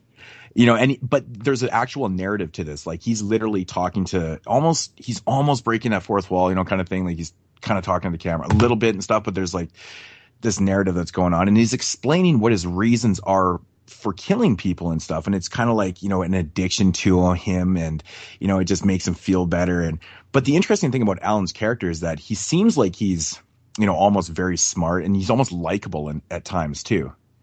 Uh, so which makes it a very interesting kind of story. So so you follow Alan and it's day by day and he calls his victims selections, which I thought was such an intriguing word to use. And it literally shows him he'll like wait in the park and wait for women to, to run by and then he'll just stab and kill them and then just go on with his day. And it's kind of like this throughout the whole film. Um, like I said, with this voiceover narrative, like quite literally. And, um, but you know, the thing about him is that he's kind of like a, uh, he wants to love somebody you know, he actually does want to get involved with somebody and he works as a dishwasher in this restaurant and he, he falls for this girl named Denise, I believe her name is. And, you know, he's got a, he's got a thing for her.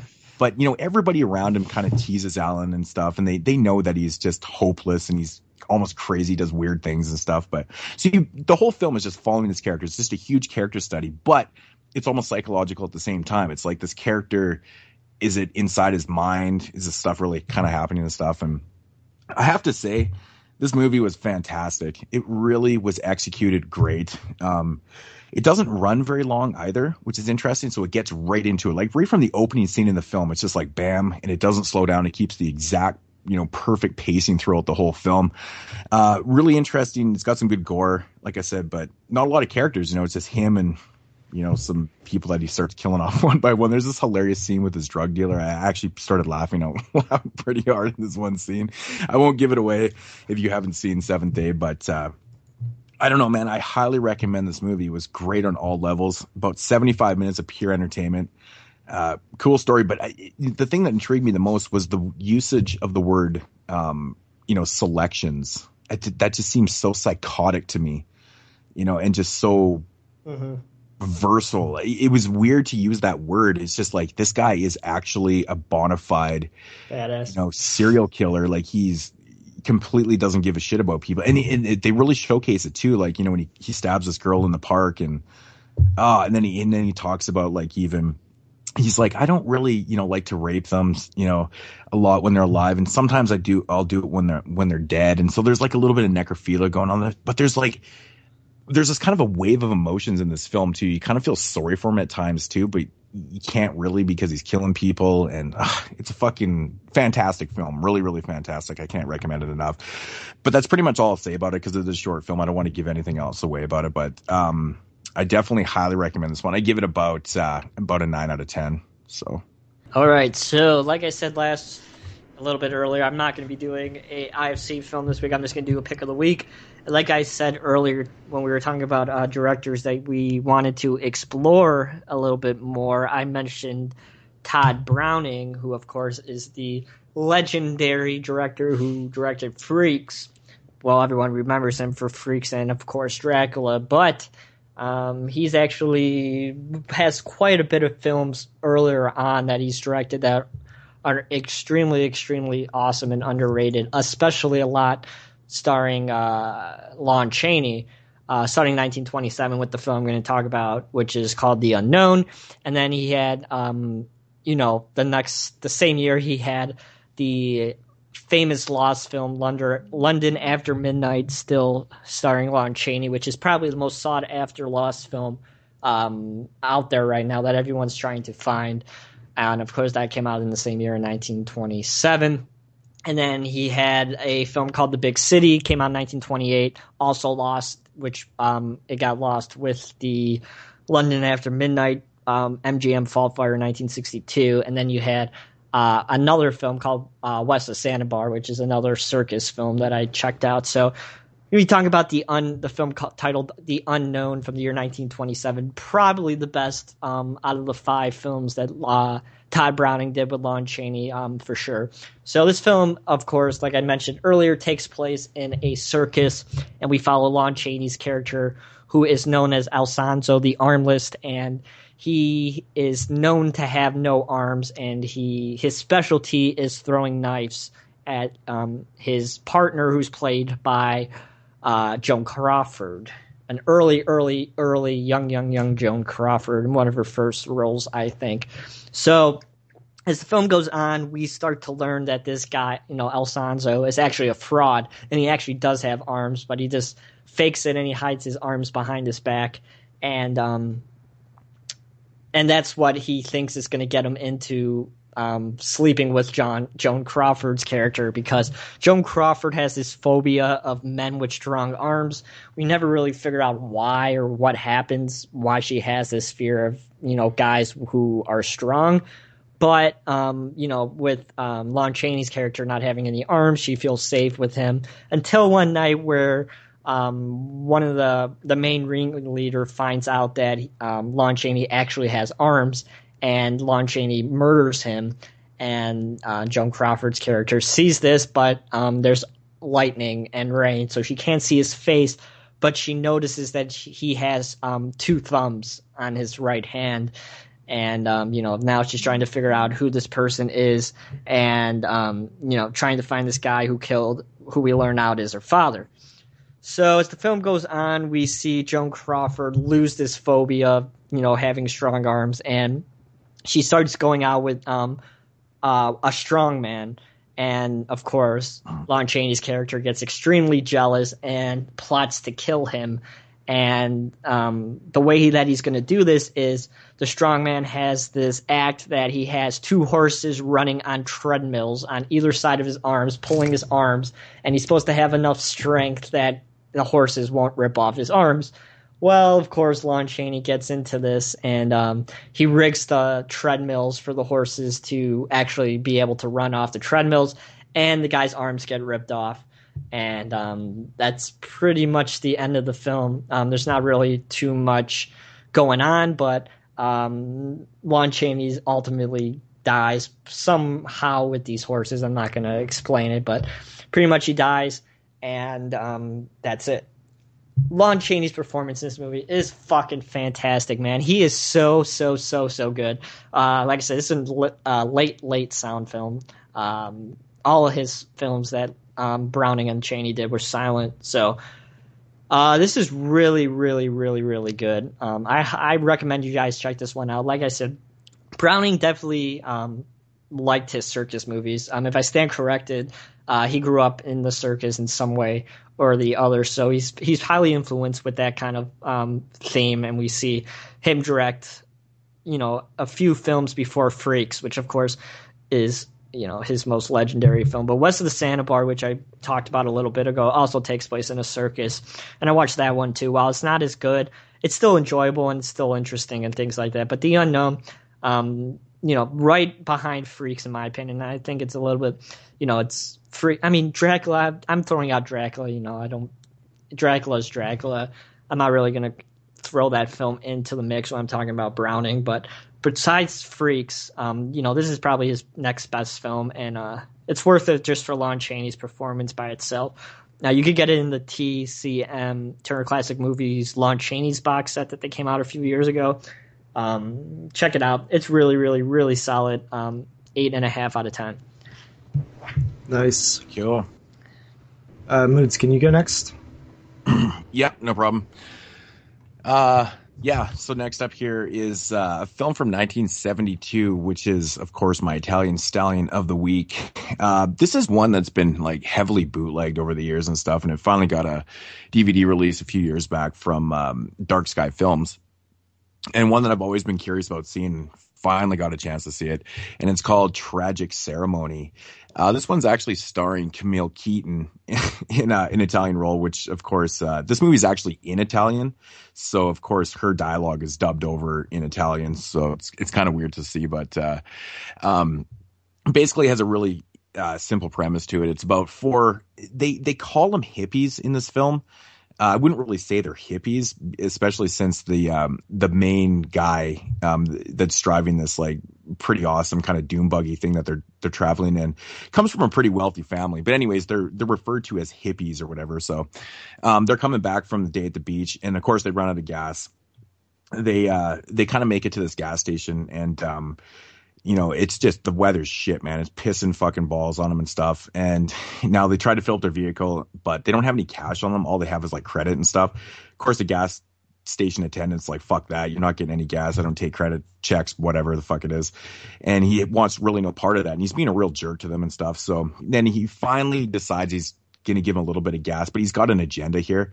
He basically says, you know, I'll give you enough gas so you can get home and, you know, you can get out of here. But he gives him enough gas. So basically they'll make it up the road and they'll run out of gas in front of this, like, this kind of abandoned villa type deal. Anyways, that's exactly what happens. They run out of gas. Weather's really shitty. Uh, in front, they run out of gas in front of this villa or whatever. Weather's really shitty. So they go inside into this villa and, uh, basically what they think is abandoned. They go in there. They get invited in by these uh, this couple, um, Alexander, uh, Alexander and his wife or whatnot, and uh, so they kind of set up shop in there. Uh, what they don't know is that these people are actually planning like some kind of satanic ritual and sacrifice, and it's all set up. You know, it's all set up. The guy at the gas station was, you know, part of this stuff. Um, but they need to sacrifice a female to to go through with their plans and stuff. Anyways, it doesn't go according to plan. Um, anyways, the four of them they get into this crazy violent standoff with them. And uh, what happens is the the female, the Alexander's wife, ends up getting killed by them.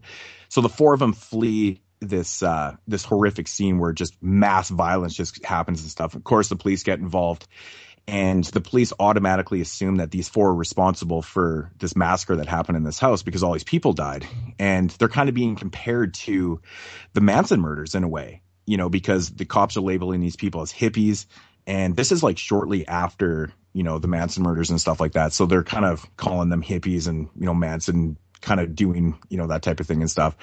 Um, so anyways, there's this police investigation and, uh, a bunch of crazy shit starts happening, you know, with them trying to get away from these people and whatnot. Um, I can't really say what it's, what's really going on. I don't want to give anything away, but anyways, that's kind of the premise of your film. Um, now this one right here is a really interesting film. It's got like really fantastic gore, but it's very kind of gothic feeling. And there's a lot of scenes, even in like the light and stuff, that feel very gothicy and stuff. Very, very awesome film. Really interesting stuff because it kind of got me thinking. I'm like, what the fuck is really going on here? This police investigation. What like what the hell's going on here? And uh, of course, everything is wrapped up at the end. You figure out what's going on, of course. and actually, in the end of the movie, there's this police officer actually gives you the whole roundup of exactly what's going on. He kind of like recaps everything for you. It's actually a really funny scene. But overall, really fun flick, man. Really great Italian film uh, that that I think is really highly overlooked. I don't think a lot of people even know about this one. This guy also directed uh, Murder Obsession from 1981, which was his last film. The director is uh, uh Riccardo F- uh, Freda. Uh, he did also I Vampiri uh, from the '60s too, which is known as a you know very gothic classic type film too. But you can see those elements in this one also. Very kind of unique type film with a really awesome kind of twist ending to it. I really enjoyed it. It's a fun flick, man. If you like these, um, you know, these kind of gothic type, uh, what the hell's going on kind of story to it, I highly recommend Tra- Tragic Ceremony. Now, this one right here, I remember uh, actually Tom talking about this on his Italian month, and it's kind of got my memory going again. And I was like, oh yeah, I really want to see this one. Definitely an underrated gem. Awesome flick. Uh, give it about an eight and a half out of ten. I don't want to give too much about it be, or away from it because it kind of ruins. I, have even like kind of briefly read through some reviews on IMDb. Don't read the reviews because some of them are like so spoiler. Like they don't even say spoiler, but they're giving spoilers in there. Don't read anything. Don't read anything the synopsis on the back of the DVD is very, very um, kind of to the point. So check out Tragic Ceremony. Awesome flick released by Dark Sky Films. Eight and a half out of ten. Cool, cool. Uh, that's one that I don't think I've heard of, but uh, Dark Sky will be talking about another one of their releases later. Uh, but for now, I'm going to do my segment. This week, it's going to be a closer look at. This is where we take a look at a edition of something. We're going to do another Scream Factory one. Uh, but first, the film, The Howling from 1981. We follow a news reporter played by uh, Dee Wallace, who is kind of investigating a serial killer, and she has a near fatal encounter with said serial killer. Uh, she's kind of uh, all messed up over it, so she decides to go out to a remote uh, mountain resort um, where there is a bunch of residents who are kind of a little strange, and they turn out to be a coven of werewolves. Uh, so when I first seen The Howling, I really wasn't that big of a fan of it. I have said that before on the podcast. I was like, ah, I didn't really care for it too much. This time watching it, I definitely loved it pretty much. This film actually came out on April 10th, which was my birthday, but it was came out 10 years before I was born. I found that kind of interesting. Uh, directed by Joe Dante. Uh, there's just something about the mood of this film that I must have just missed the first time watching it because it has this like dark, creepy, foggy, uh, very well lit areas. Um, the werewolf scenes actually are very effective. There's a lot of great creature effects and practical effects in this film. Uh, I will say that um, I, I, I, didn't love a lot of the characters, and I think Moods actually does like a lot of the characters. Besides maybe Dee Wallace and um, the poor man's Tom Atkins, uh, lead male character, uh, I didn't really really like too many people besides Dick Miller because Dick Miller, of, of, course, is just very awesome. I love that section of the film where he kind of runs this occult type shop. Uh, sold some people some silver bullets later on in the film, but I mean, I, like I just wanted more of that, like kind of the mythos of the werewolves and, and things like that. But overall, man, just just a great werewolf film that I was completely stupid for not appreciating the first time I watched it. I give The Howling about an eight out of ten. Now on to what's on the disc. Of course, this is released by Scream Factory. Uh, the first thing is an interview, runs about 18 minutes long with the producer, the executive producer, Steven Lane. Now, this was a really cool segment because he literally just goes and talks about each of the Howling films. It's like a mini, and by mini, I mean very mini uh, documentary on all of the Howling films. It's kind of like the Crystal Lake Memories or the, Even the Elm Street ones? Legacies. Yes, all of them.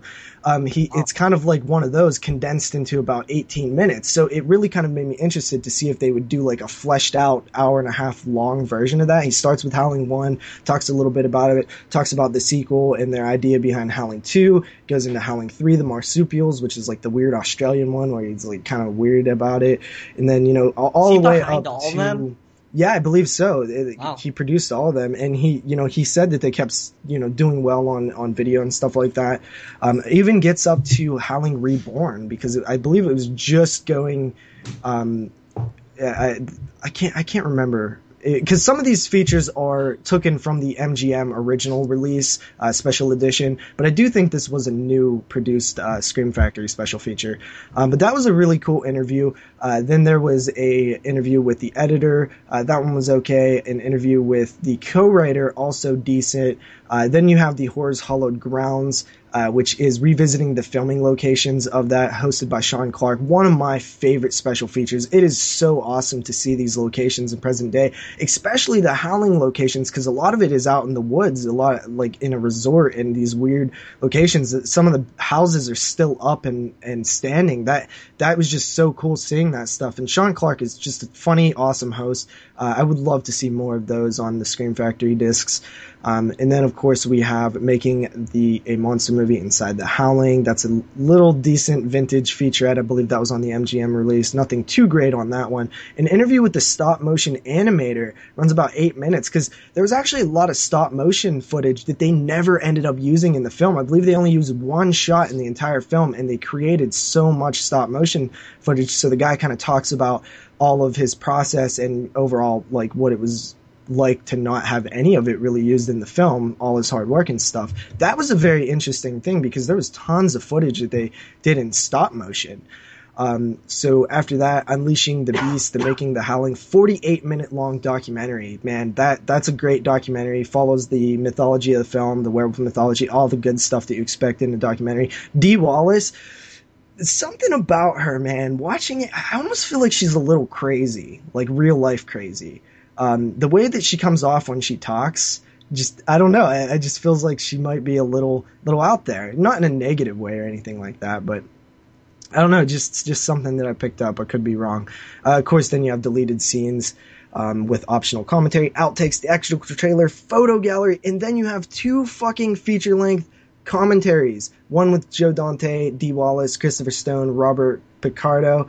Solid, solid. Both of them are solid. And the other one was with the author of the book, which was even more interesting, I thought, because you got to kind of learn the differences between the book and the, uh, you know, film. And that one was moderated by, I believe, uh, Michael uh, Felsher, who is like one of the main guys behind Scream Factory. So that that was a pretty cool thing. One of the most stacked Scream Factory releases. Highly recommend The Howling. It's definitely out of the first, you know, 15, 16 releases, definitely up there with the best. Yeah, I got to dip into those special features a little more. Doesn't that sound stacked, dude? yeah, it does. I would love to see a full, like, a couple hour you know documentary on the whole uh, Howling series because yeah, it's such a weird. I'm sure there's a lot of interesting things to so do it. Tell about that. So you got you got a mind. yeah, but yeah, it doesn't have the rights it, to the Howling. it's just such a big franchise, you know. There's probably lots of really interesting things. I bet you, I bet you the documentary would be more interesting than some of the films themselves. Yeah, and so. I, I, I almost feel that way about a lot of films, like Supernova. We bring up all the time. Uh, sometimes the stories about a film can be more interesting than the actual films. Yeah. Mm-hmm. Mm-hmm. Q. Like all the Hellraiser movies. Exactly. I would love to see a full length franchise documentary on the Hellraiser films. That'd be awesome. Yeah, it'd be pretty fucking sweet. Alrighty, so that is going to conclude the what we watch portion of the show. And yeah, what we all been waiting for is that what it is? Yeah. the so. feature the, the the featured review for episode 49 is a film from 2011 is it, two, is it 2011 2011 yep. 2011, 2011 uh, from the director of course of uh, rec 1 and 2 i can't really pronounce his name too well. You guys want to attempt that JP, you're Mexican. Wame Bulgario. Come on, you don't even know how to say your own kind. No, not at all. Oh man, I that, that guy's Spanish, name is so dude. that guy's really? so hard. His name is so hard to pronounce. But anyways, the guy that directed Rec One and Two, and yeah, from 2011, Sleep Tight. Of course, yeah. from Spain. Spain. Spanish film, yes. So you have to read this one. So first and foremost, thank you, Brandon, for hooking us up with this film. We decided to make it our feature review this week. Very, yeah. very generous of you to send us all three, you know, films, Great DVDs, films. Blu-rays. Awesome, dude. Yeah, Brandon, that was very, very awesome of you to uh, to do that. Just very out of the kindness of your heart, that's just amazing. So, but yeah, somebody want to hit the plot, not it. All right, Sleep Tight from 2014. I'm just going to quickly read off the IMDb Uh, description of it. 2011, Not 2014. 2011. Fuck. I don't know why I always say 2014. Ugh. Well, anyways, uh, storyline: apartment concierge Caesar is a miserable person who believes he was born without the ability to be happy. Now, doesn't that happen to a lot of us, really? Yeah, sounds like something I know. exactly right. As a result, he decides his mission is to make life hell for everyone around him. a majority of the tenants are easy to agitate, but Clara proves to be harder than the most. So Caesar goes to creepy extremes to make his young woman mentally break down. Things get even more complicated in this twisted relationship when her boyfriend Marcos shows up. And that's essentially what it is, yeah. Very So- original movie. Um yeah. Very So- original. Thoughts on this one? Original. Original. It's it's interesting. It's a you basically two, three, four, five, six, seven characters in the entire movie, Mhm. and you know m- most of those four, or three, four, three of those are aren't really important. You know, the old lady, the and the two cleaning people, but Clara and um, Caesar even the boyfriend isn't really important and the little girl. So three you know characters that you're pretty much following for this entire 102 minute film. And you mostly spend most of your time with caesar and uh, you really really learn this character and his relationship with his mother and um, past experiences and how he got to, to this place.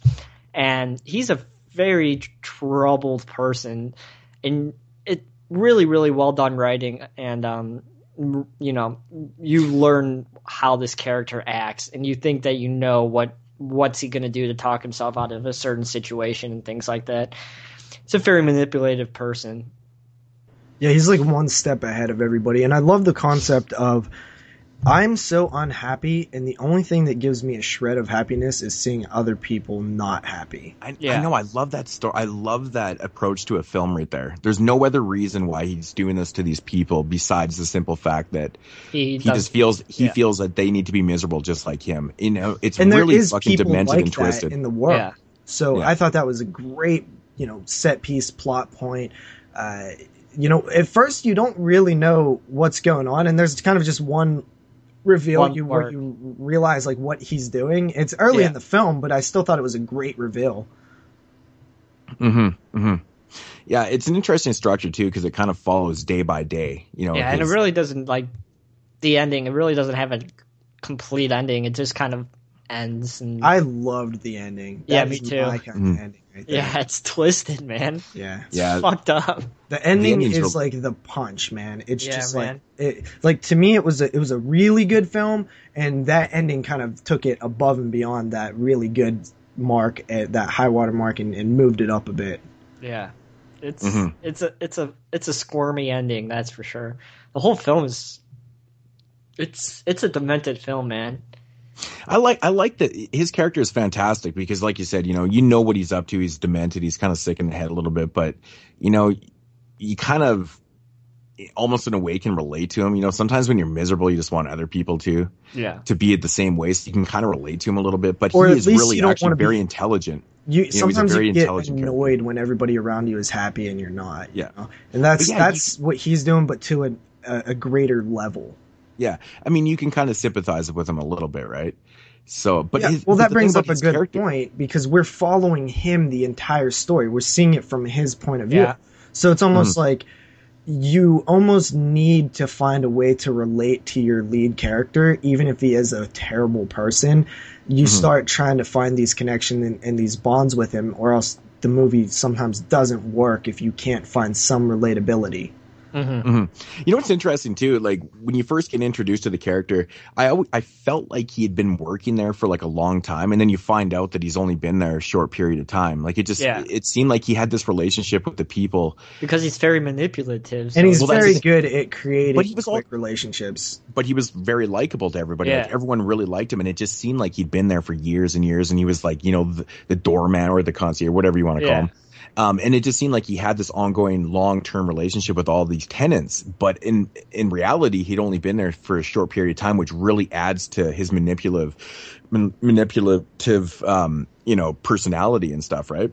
I thought that was actually quite interesting because you learn, and then, you know, he does actually kind of lack in his job a little bit, but he's so good with people, though. There, Yeah. There's a scene late in the film with uh, Miss Veronica, the woman, the older woman with the dogs, God, fucking brutal. and yeah, I, I feel like that was like What a the dick. highlight of because you see what he's doing throughout the film, but that was the icing on the cake where Yeah. there Just was the no fucking truth. It was just completely unnecessary to do to somebody. I that know it was, like, wow, dude, wow, man, no heart at all. Nope. hmm hmm That was a Yeah. great scene. There's a lot of very gre good scenes in this film that are. I mean, I don't know how to really say it, but you're just kind of on edge. There's first of all, there's a lot of suspense. Um, there's also a lot of uh, moments where you just feel like you just like that moment. You know, the moment, for example, when the boyfriend and the girlfriend are sleeping in the bed, Yeah. and Oh, he he appears like, and you know what he, what you find out, and ah, man, like I'm just, it's the guy is a scumbag, man. Yeah, dude, what he's doing to Clara throughout the film is just I don't even know what he's doing. Well, he That was so starts out easy, like he starts out basic by he wants to see her. well, he's trying to figure little- he's trying to figure her out, like what she, you know, like he remember he's having a conversation with her, and he's like, she mentioned something about how she hates bugs, and then he's Yeah. and then he takes those drastic measures to Yeah. fuck with her with the Well, bugs and what, stuff. What happens is he starts out with he just Very calculated. she's the one girl that is not easily affected by the type of things that he does to make people miserable. So he he figures okay, so she must care about her beauty a lot. Yeah. So he starts putting stuff in her makeup that makes her skin become irritated and break out in a rash. Yeah. And it's bugging her, but it's not destroying her world and that kind of annoys him a bit, so he takes it a little further a little bit. and a little further and it's not all about that i mean obviously he's he's definitely very selfish but what what is revealed later in the film kind of one of the big uh you know exclamation points.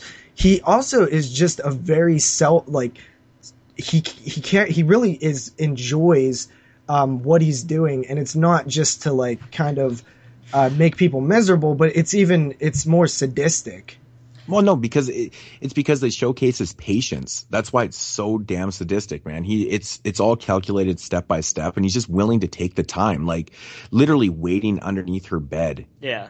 until she comes home, and then he's listening to her on the phone, and he's he's finding out things that way, and everything's so damn calculated and cold.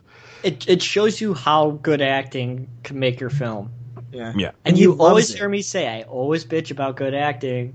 But I This love shows you how it can make a film. I love one of the first scenes in the film there, you know, when you, you, you this is when I thought that he'd been around at the hotel for a long period of time.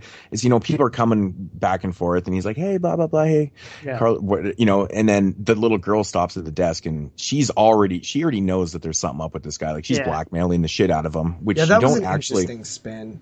Um, Yeah, especially that- when he gives it her ju- the it just kinda- videotape. I was it like, just kind wow. of got into it. It just kind of got into it. Like they never actually showed, you know, what she knew, but Yeah. you knew that she was blackmailing him for something, and you learn right away. It's like, wow, this guy, okay, whatever. But that little girl, man, what Yeah. the fuck? Dude, when she asked, like, he's like, okay, well, what do you want? Because she caught him again doing something that he wasn't supposed to, and she's smart. She's blackmailing him, getting money out of him and Poor stuff. And then, and then she's like, he's like, well, what do you want? And she's like, can you get me a porno tape? And I fucking, I bursted out laughing, dude. I was, I was laughing so hard. I'm See, like, I was I almost got the vibe that when she eleven year said, old kid. "Listen," but the thing is, I, I think that when she, because she said, "I want an adult video," and then when she got it, she looked really surprised. So I'm not even sure if that's what she meant, and then he just assumed. So um, it kind of made it even more weird. You know what I Mhm. mean?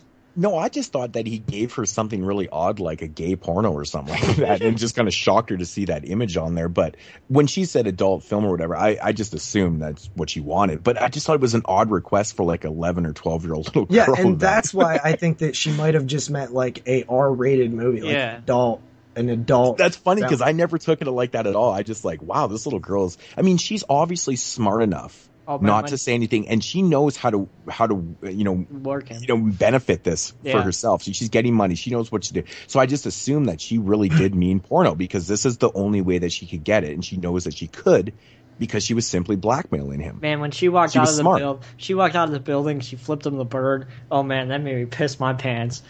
Yeah. It's laughing so hard. Th- There's oh, one scene that is like really well done. It's it's he kind of slips up a bit and uh, he gets stuck in a situation where he's trying to es- escape the Yeah. room that he's in, and Yeah, that yeah. was done so well, shot so well. Uh, the tension, man, it was Oh, just a great, great scene. Not very is much. insane. Not too much editing.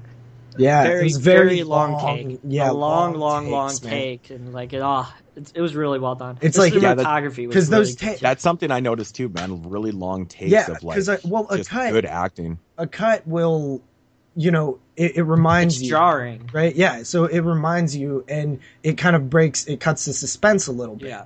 Um. So yeah, I mean, sh- great scene. Oh, there, there's just so many individual scenes that you could pick out of this film, and you'd be like, "This is good filmmaking. This is good filmmaking. This is good filmmaking," and you can explain why too. And that's what I love so much about, uh, you know, films that are that are so well designed like this one. Mm-hmm. I would I would expect it though because you, you haven't seen you have to watch the Rec movies, JJ. I know, I know. They're- I want to they're do a show on them one day. They're they're very very similar, and that's why I, I talk so highly of them all the time. This guy, this guy definitely knows what he's doing when it comes to making movies, good movies, Oh yeah, and original movies, and, he knows how to- movies. he knows how to have a good ending too. Yeah, good. I mean, v- like from from start to finish, every aspect from you know camera work to the script to the acting to uh, any any aspect of filmmaking that you could think of, it's it's all top notch. There's really not one like hole or area that I feel like was a little you know bit of a letdown or anything. It, everything was good. hmm Yeah, and it's it's crazy, man. It's just such a simple idea, but Very it's simple. executed, It's executed so perfectly, and you know, coming back to the acting, I thought it's just outstanding. Like he really does steal the show, though, man. Like just the way he delivers and you know his answers, but it's the look in his face, man. He just it's so real. You know, he just seems like such a real character, and so fucking demented. The Yeah, there's time. not I- much to it, but just it's it's executed well. If it was executed badly, this movie could go to complete another shit. Mhm. But it's just executed in a certain way and in a believable way that it, it just works. It Mhm. really, really, really, really works. Yeah, and like you know, JP, you said there's a lot of individual scenes in this film that are fantastic, and you know, it's too bad that we can't really just spoil the shit out of this and just talk about them all. But it really is, it is kind of like that, though. It's just scene by scene, you know. And, but Yeah. I found the pacing in this film to be fantastic too. There's really mm-hmm. no downtime, and like, you're just very intrigued on like what is going to happen next. Yeah, it flew. Hour and forty Yeah. minutes. Just, yeah. It It it just it just every scene you're just like okay, okay, Yeah. but man, There, there wasn't one moment when I was checking the time or wondering when it was going to be over or, you know, even thinking about watching a movie. Like, I, I was just engulfed in it, and it was just one continuous moment throughout the entire film where I didn't really think outside of the film. I was just in the film completely. Uh, the guy is it's so the character is so well written because he's he has tons of layers and um, Mhm. the guy will literally because even the mother relationship isn't is what it seems Yeah. at first and, and that was such a subplot right that, that really had nothing was a- to do it- it- with the overall s- story arc yet it still You see its his place, relationship with and his it mother. added to mm-hmm. character development it really let you know who this guy was and Oh, he definitely always the finds a way out. Like he finds a way to get out of a situation. He's very smart. He knows how to um, throw everybody under the bus. I mean, he Mhm. just figures out a way, and it's not to where it's an unbelievable thing. You, you know, because sometimes you're like, oh, typical. You know, for, you know, dodges the bomb at the last minute or whatever. But in this, it's done much more on a, like a subtle level. Mhm. yeah, Mhm. totally agree. Yeah, fantastic film, man. Really, Yeah, really great it's stuff. Really good. Yeah, definitely out of the three that Brandon sent me, definitely my favorite one. Oh yeah. Um. I did check out the Secret in Their Eyes, which was also a good one, but this one is the last one I watched, and it, and it was the best one as well. Definitely love this film. Unfortunately, you can't really get into it as much without starting to spoil every single scene. Well, that's the thing. It's you know we can basically just talk about we can go in circles about the character, um, just talk about how great he was and stuff. And but yeah, like the editing and cinematography. It's Oh, just, cinematography is fucking It's done really well. But Yeah. like even the editing though, it's edited well. You know, Yeah. it, it, it's so it flows so perfect. But I think that's one of the best things about this movie is the pacing. The pacing is all it's it's like a standard. It's just perfect. It never dips at all. You know, you never find yourself going, "Fuck, Yeah. man!" Down moments because everything you're anticip- you're anticipating the next move. This character is so he's so conniving and so fucking smart, and it's Mm. beautifully shot. There's everything. All those elements make up a perfect. It just makes a pace. You Yeah, know? he's really good saying? at getting information from people and n- like you know just being a sneaky ass spy type guy where he's just like really good at at figuring out what's going on like the call triangulations and stuff like that in the film. I loved how the ending was shot with uh you know the way things were revealed and just the way that it played out was just you know perfect for me and I mean like you said we can just keep going on and talk about the same Mhm. things over and over again. Now, it, like, if you were actually, you know, willing to do something like this to somebody, it's like a friggin' full time job doing something like this. Well, that he puts even a shows lot because his actual job, his actual job begins to slip and he gets into a Oh, little bit of big time. trouble. So, I mean, right? They answer like the, everything was thought out in this film. Yeah. yeah, I was I was actually kind of like thinking to myself and kind of joking about it. I was like, you know what? You know, his job is lacking so much in what he's supposed to be doing that he's theoretically getting paid right now to harass Clara and Yeah. and you know make her life a living hell. And I, I kind of thought of it like that, and I was like, because nobody else really knows. It just kind of made me Oh, laugh. Like, he's, he's getting paid to fuck with this girl right now. One more thing. There's a scene where somebody dies in a bathtub. Brutal. Mm-hmm. And that is my favorite look of somebody dying in in a film. Like that's done perfectly. The amount of blood, the way that it's you know s- squirting and stuff like that. It's not over the top. Like that is that is what I think a murder looks like. Mm-hmm. And I was I just thought- so proud of the way that they did that. I thought the fucking the scene just leading up into where that character is in the bathtub was Yeah. executed so discreetly and like just it was haunting how much like the character how he thinks about it at first did you notice what he did Yeah.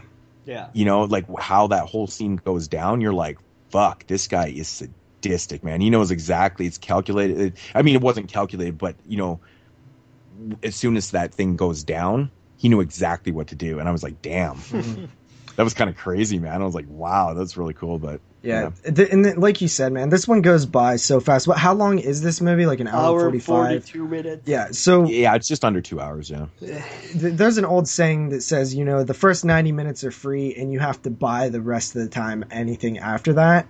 And, you know, this is like the perfect example because you don't notice it at all. Like they paid for it in good filmmaking. Every additional minute past the 90 minute mark. i agree Yeah, i me too. agree yeah it's definitely uh definitely worth buying re- to, to read to the end man like Yeah. you know great ending so Ratings? I don't know. I, I really don't know what else to say about it because we can't just Yeah, start without giving giving away. things away. Yeah, Ratings? Jeremy. This movie's fucking awesome. Nine and a half out of ten. Nice, nice. Uh, I agree. It is fucking awesome, in the words of Jeremy. I highly recommend everybody picks it up. I'm surprised that I haven't heard more about it, and I Mhm. give it a 9 out of 10. Uh, I also give this film a well, I shouldn't say also, but no, no. This this movie is just wow. I was never bored for a second, and that's one thing that I like to really kind of factor into my reviews. Is you know obviously I do a lot of the entertainment, but this one's really well done on all aspects. There's nothing bad about this film. Um, so I'm gonna give it a five. No, I'm just joking. I was about to say. What the... no, I'm also going with nine and a half out of nine and a half out of ten. And for some odd reason, I don't even know why I'm not giving it a ten because I can't find any real flaws in this movie. Wait, is that a, prob- is that a Hall of Fame? That It's probably- actually does make the Hall of Fame. A 9.5, a 9.5, and a 9 does add up to 28. So Brandon got his wish. Our next inductee into the glorious Hall of Fame is Sleep Tight from 2011. From which director, Jeremy? I can't pronounce. I think it's Jamie guy's- Valguro. You're wrong. What is it? I thi- It's I don't Jamie, know. Jamie Balaguer. I don't know how. I to just fucking- said that. I know it's so hard. I don't. I think that's right. I don't know. Yeah, But but, yeah. so that's pretty awesome, guys. We haven't had a Hall of, Hall of Fame since the Halloween show. Mm-hmm. Yep. Hall of Pain. Hall of Pain. yeah, wh- one day we will create the Hall of Pain. I'm just lazy right now, so. Uh, thank you, Yeah, I'm- and then thanks everybody. That was awesome. Had fun. Yeah, yeah, awesome, man. I, I'm I'm actually really glad that that one made it because it's the type of film that definitely should be in the Hall of Fame. Texas Chainsaw Massacre. Would it- also like- be in the Hall of Fame, I'm- probably. I'm very surprised that more people don't talk about yeah, this I never movie. hear anybody talk about this one. Perfect. Maybe just no one's seen it or something. I don't know. Maybe, but I mean, we're on the same level. Like none of us really knew too much about it before going into it. So, um, but yeah. So that is going to conclude episode 49 of the 22 shots of moods and horror. Of course, we will be back next week with the big five zero episode 50. So make sure to get those, uh, those voicemails in before next Wednesday, which is what did you say that day was, JP? That Next was the 29th. Wednesday is the 29th, and So- uh, anytime Wednesday night, hell, even you know, early into the you know 2 a.m. type hours will be cool. I'll still count it, but just definitely make sure you get it, you know, before like Thursday morning or whatever. Yep, sounds good. Alrighty, guys, Jeremy. All right. Thank you, everybody, for listening to episode 49 of the 22 Shots of Moods and Horror podcast. As always, if you want to follow the man Moods himself, you can do so at youtube.com slash moods616. If you want to follow JP, aka the man who hates Pee Wee Herman, you can do so at youtube.com slash double shot J. And as always, you can follow me on my channel, youtube.com slash NESRuler22. And if you want to follow us on the Facebook page, facebook.com, search bar 22 shots of moods and horror. Join the Facebook page. Lots of awesome people over there. And as always, you can follow us on Twitter at 22 shots podcast. That's at 22 shots podcast. And if you have any questions, you can email us at 22 shots of moods and horror at gmail.com. That's 22 shots of moods and horror at gmail.com. And you can always follow us also on our website, 22 shots of moods and horror.com. That's 22 shots of moods and horror.com. And you can leave us your voicemail for episode 50 by the 29th of April. Ooh, I just pulled a Canadian. 724 426 6665. 724 426 6665. Yeah, so that should be do it, folks, for episode 49 of the 22 Shots of Moods and Horror podcast. We'll be back next week with the big 5 0. Talk to you guys next week. Peace.